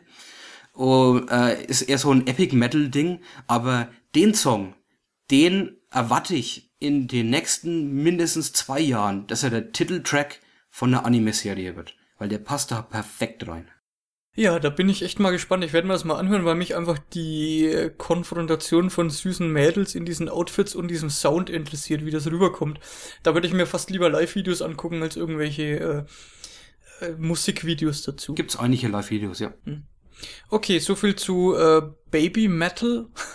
ist auch ein interessanter Name weil du vorhin Polysix erwähnt hast, ich mache das mal als Teaser, ohne dass das jetzt mein Preview wird, auf die nächste Folge. Ich habe seit Freitag äh, das neue Polysix-Album hier liegen. Und ich habe einmal kurz reingehört, beziehungsweise ist mir komplett angehört am Wochenende. Und äh, um das jetzt zu besprechen, ist mir das noch zu früh. Aber ich kann sagen, es sind sieben Songs, es ist eine EP. Das ist Polysix on Speed. Na, dann besprechen wir die da das nächste Mal keine Gefangenen in diesem Album und da gibt's keine Verschnaufpause, nicht eine Sekunde. Ich war echt gestresst, nachdem ich das gehört habe. Und wer Polysix kennt, der weiß, da geht's zur Sache. Das ist echt krass. Das ist der zweite Teil, Hen I Let's Go 2. Es gab den ersten Teil schon vor kurzem, äh, der kam vor ein paar Monaten raus. Die, die haben da so eine Serie mit EPs am Laufen. Echt krasses Teil. Vielleicht können wir die beiden das nächste Mal besprechen. Okay, in puncto Preview fange ich einfach mal an. Ich weiß gar nicht, ob du dir, du hattest am Anfang der Sendung, als wir kurz gesprochen haben, noch gar kein Preview gehabt, äh, ob dir noch was eingefallen ist. Jo, ich fange mal an. Ich mache einen kleinen Rückblick, äh, was heißt Rückblick? Ich mache einen Bogen zu Don Herzfeld. Den hatten wir vor ein paar Frei äh, Sendungen hier nicht zu Gast, aber im Gespräch seine ganzen Filme, Kurzfilme, vor allem auch den neuen Film World of Tomorrow. Und es gibt seit zum Zeitpunkt der Aufnahme zumindest vier Tagen ein Kickstarter hm. für eine It's Such a Beautiful Day Schrägstrich World of Tomorrow Blu-ray. Und das wird ein Projekt werden, was es nur da zu kaufen gibt, also nur über Kickstarter. Das heißt, diese Blu-ray, DVD wird es gar nicht geben, kommt auch nicht in den Handel. Ja, und der gute Don Hertzfeld hat nach sechs Stunden seine 30.000 Dollar erreicht die er gebraucht hat, um dieses Projekt durchzuziehen. Mittlerweile ist er bei 73.000 Dollar und das Ganze läuft noch 27 Tage. Also fast noch einen ganzen Monat. Es endet am 15. August. Ähm, also jeder kann sich da für 20 Dollar die Blu-ray quasi shoppen. Muss allerdings dazu sagen, es kostet 14 Dollar Versand, also das heißt aus Deutschland 34 Dollar kostet die Blu-ray. Mittlerweile ist aber das erste Stretch Goal durch, das heißt, die Blu-ray wird auch The Meaning of Life enthalten. Und für weitere Stretch Goals, das nächste dann bei 75.000, was er ja fast erreicht hat, wird es einen weiteren, äh, noch nicht verratenen Kurzfilm geben. Das heißt, es sieht ganz so aus, als wird das eine ziemlich gute Compilation über den größten Teil seiner neueren Kurzfilme werden. Und für alle, die äh, die Folge gehört haben, verweisen da auf eine der letzten Nerdwarner-Folgen, wo Don Hertzfeld Thema war, weiß, dass sowohl It's Such a Beautiful Day als auch World of Tomorrow diese Blu-ray ohne weiteres alleine rechtfertigen. World of Tomorrow ist für mich einer der besten Filme des Jahres bis jetzt Mhm. gewesen. It's Such a Beautiful Day ist ein bisschen älter, aber ist ein Meisterwerk ähm, der, ich sag jetzt mal, Zeichentrick-Technik. Und wir haben Don Hertzfeld extrem abgefeuert. Es ist ein Genie, was Geschichten erzählen betrifft, was mit einfachsten Mitteln Strichmännchengrafik, fantastische Geschichten erzählen betrifft und World of Tomorrow ist so gespickt mit Dingen zum Nachdenken, das ist wirklich Wahnsinn. Das ist ein 16 Minuten Film, den ich sehr, sehr gerne auch auf Blu-ray haben möchte und ich habe das Ganze schon gekickstartet und es ist ja schon durch. Also das heißt, ich werde dann im, äh, zum Jahresende, Ende 2015, Anfang 2016 meine Blu-ray bekommen und da freue ich mich schon sehr, sehr drauf, weil das Ganze, wie gesagt, dann auch limitiert ist. Also einzige Chance, die beiden Filme und äh, weitere wahrscheinlich, wenn es so weiterläuft, wie es aussieht, auf einem Datenträger dann auch zu haben. Äh, World of Tomorrow gibt's nach wie vor nur bei Vimeo zum Leihen für einen Monat für, glaube ich, drei Dollar. Ich habe mir den geliehen seinerzeit, habe den über vier, fünf Mal angeschaut. Ähm, es ist ein fantastischer Film für alle, die einen Datenträger haben möchten. Die haben noch einen Monat Zeit, um bei Kickstarter zuzugreifen. Link gibt's bei nerdwarner-podcast.de. Ja, ich habe auch ein Filmprojekt, aber das ist jetzt ein bisschen, naja, kommerzieller, würde ich mal sagen. Es handelt sich um den neuen Ghostbusters-Film, den dritten Teil, könnte man sagen, oder die Neuverfilmung, je nachdem, was sie draus machen dann. Aber nicht mal so sehr, weil es der neue Ghostbusters ist, weil ich bin auch ein bisschen reserviert, deswegen, dass jetzt hier aus so einem alten Franchise wieder was Neues gemacht werden muss. Die alten Filme sollten auch für sich selbst stehen können. Ich bin eigentlich mehr fasziniert von dem, welche Schauspielerinnen sie dafür gekriegt haben und das ist auch wirklich mit vier Frauen machen. Ich bin nämlich eigentlich totaler Fan von Melissa McCarthy. Ähm, ich finde ihre Auftritte in äh, Saturday Night Live absolut genial. Äh, Filme habe ich noch gar nicht mal so viel von ihr gesehen, aber ihr ganze, ihre ganze Art ähm, finde ich total klasse. Und auch Leslie Jones, ähm, die die einzige Afroamerikanerin ist in dem Team, ähm, finde ich auch total klasse. Ich habe mir mal ein paar von ihren Stand-up-Comedy-Sachen angeguckt und boah, ist das hart. Also es ist richtig, richtig hart. Äh, es ist halt viel, ähm, was sich auf, auf schwarze Frauen bezieht, von der Comedy her.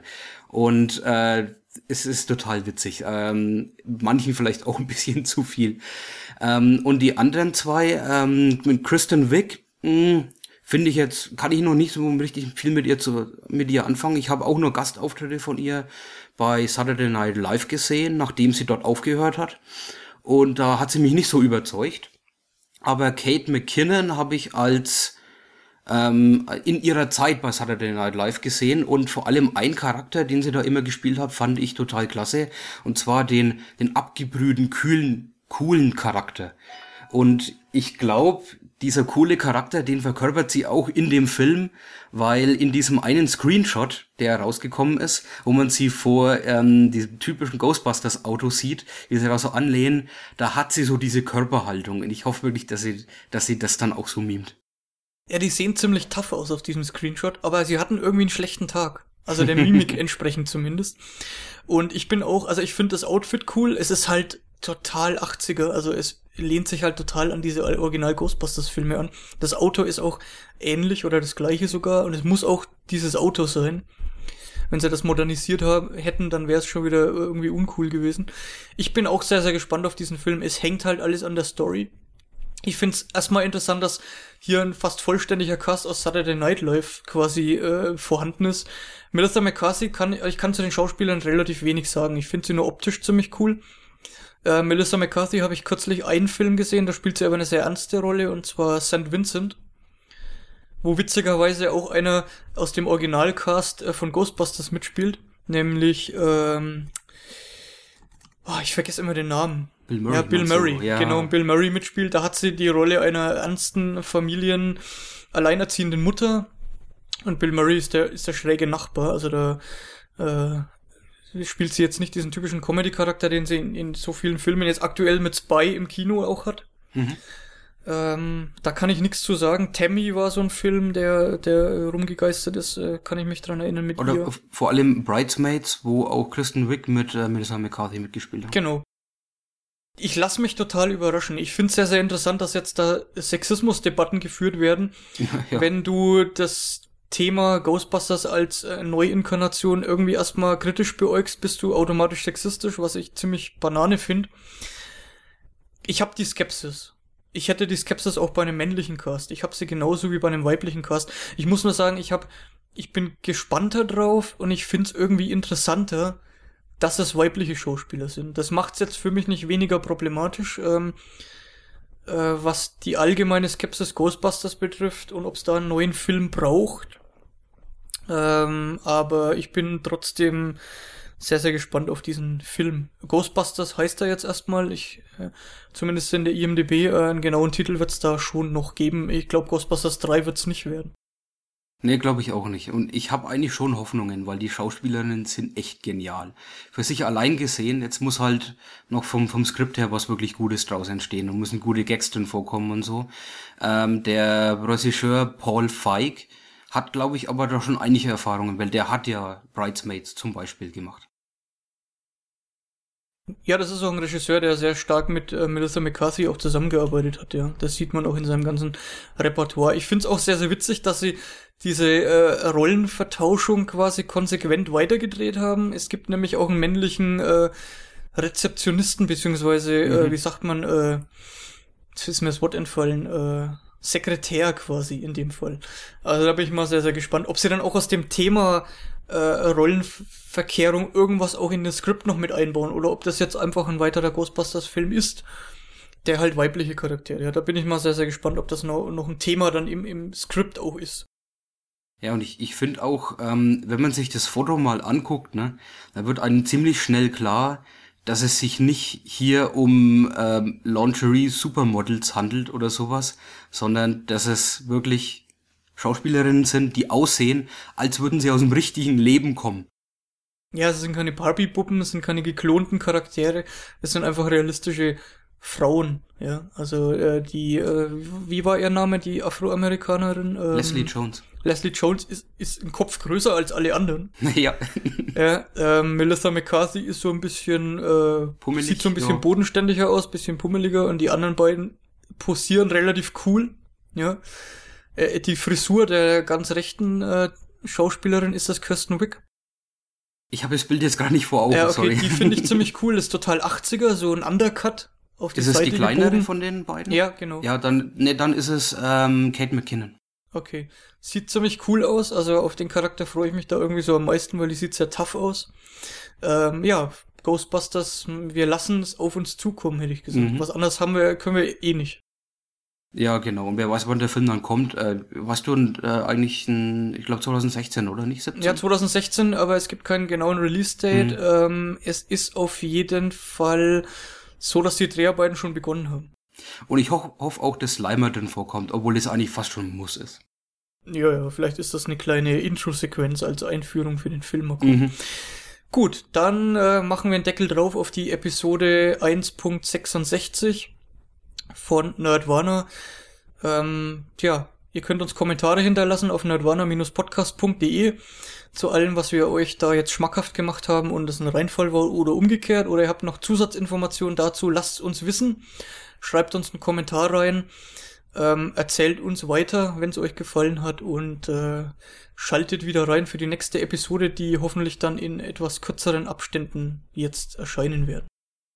Und auf jeden Fall nicht vergessen, auf Kickstarter gehen für Creative Network und den die Podcast-Dokumentation noch ein bisschen unterstützen. Genau, und für alle Don Hertzfeld-Fans, die können gleich nochmal äh, beim Blu-ray-Projekt von Don Hertzfeld einen kleinen Schwenker machen und da ihr Geld belassen. Wie gesagt, wir verdienen da nichts dabei, das ist einfach äh, Angelegenheiten, Herzensangelegenheit. Was ich übrigens auch schon immer mal sagen wollte, wir haben, und das wird sich in der nächsten Episode ändern, weil da haben wir eine größere Sache, bis jetzt alle diese Dinge, die wir besprochen haben, selbst gekauft. Das heißt, wir haben keine Rezessionsexemplare bekommen bis jetzt.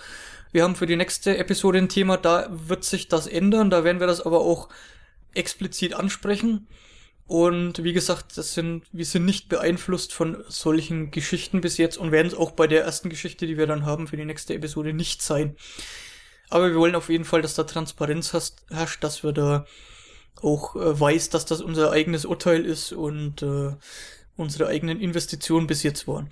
Okay, für alle, die mehr von Stefan und mir hören wollen und dann vielleicht auch in näherer Zukunft vielleicht wieder mal von Tom, die können bei der nächsten Episode wieder reinschalten. Es gibt noch ein zweites Projekt. Stefan und ich machen einen Podcast über Film.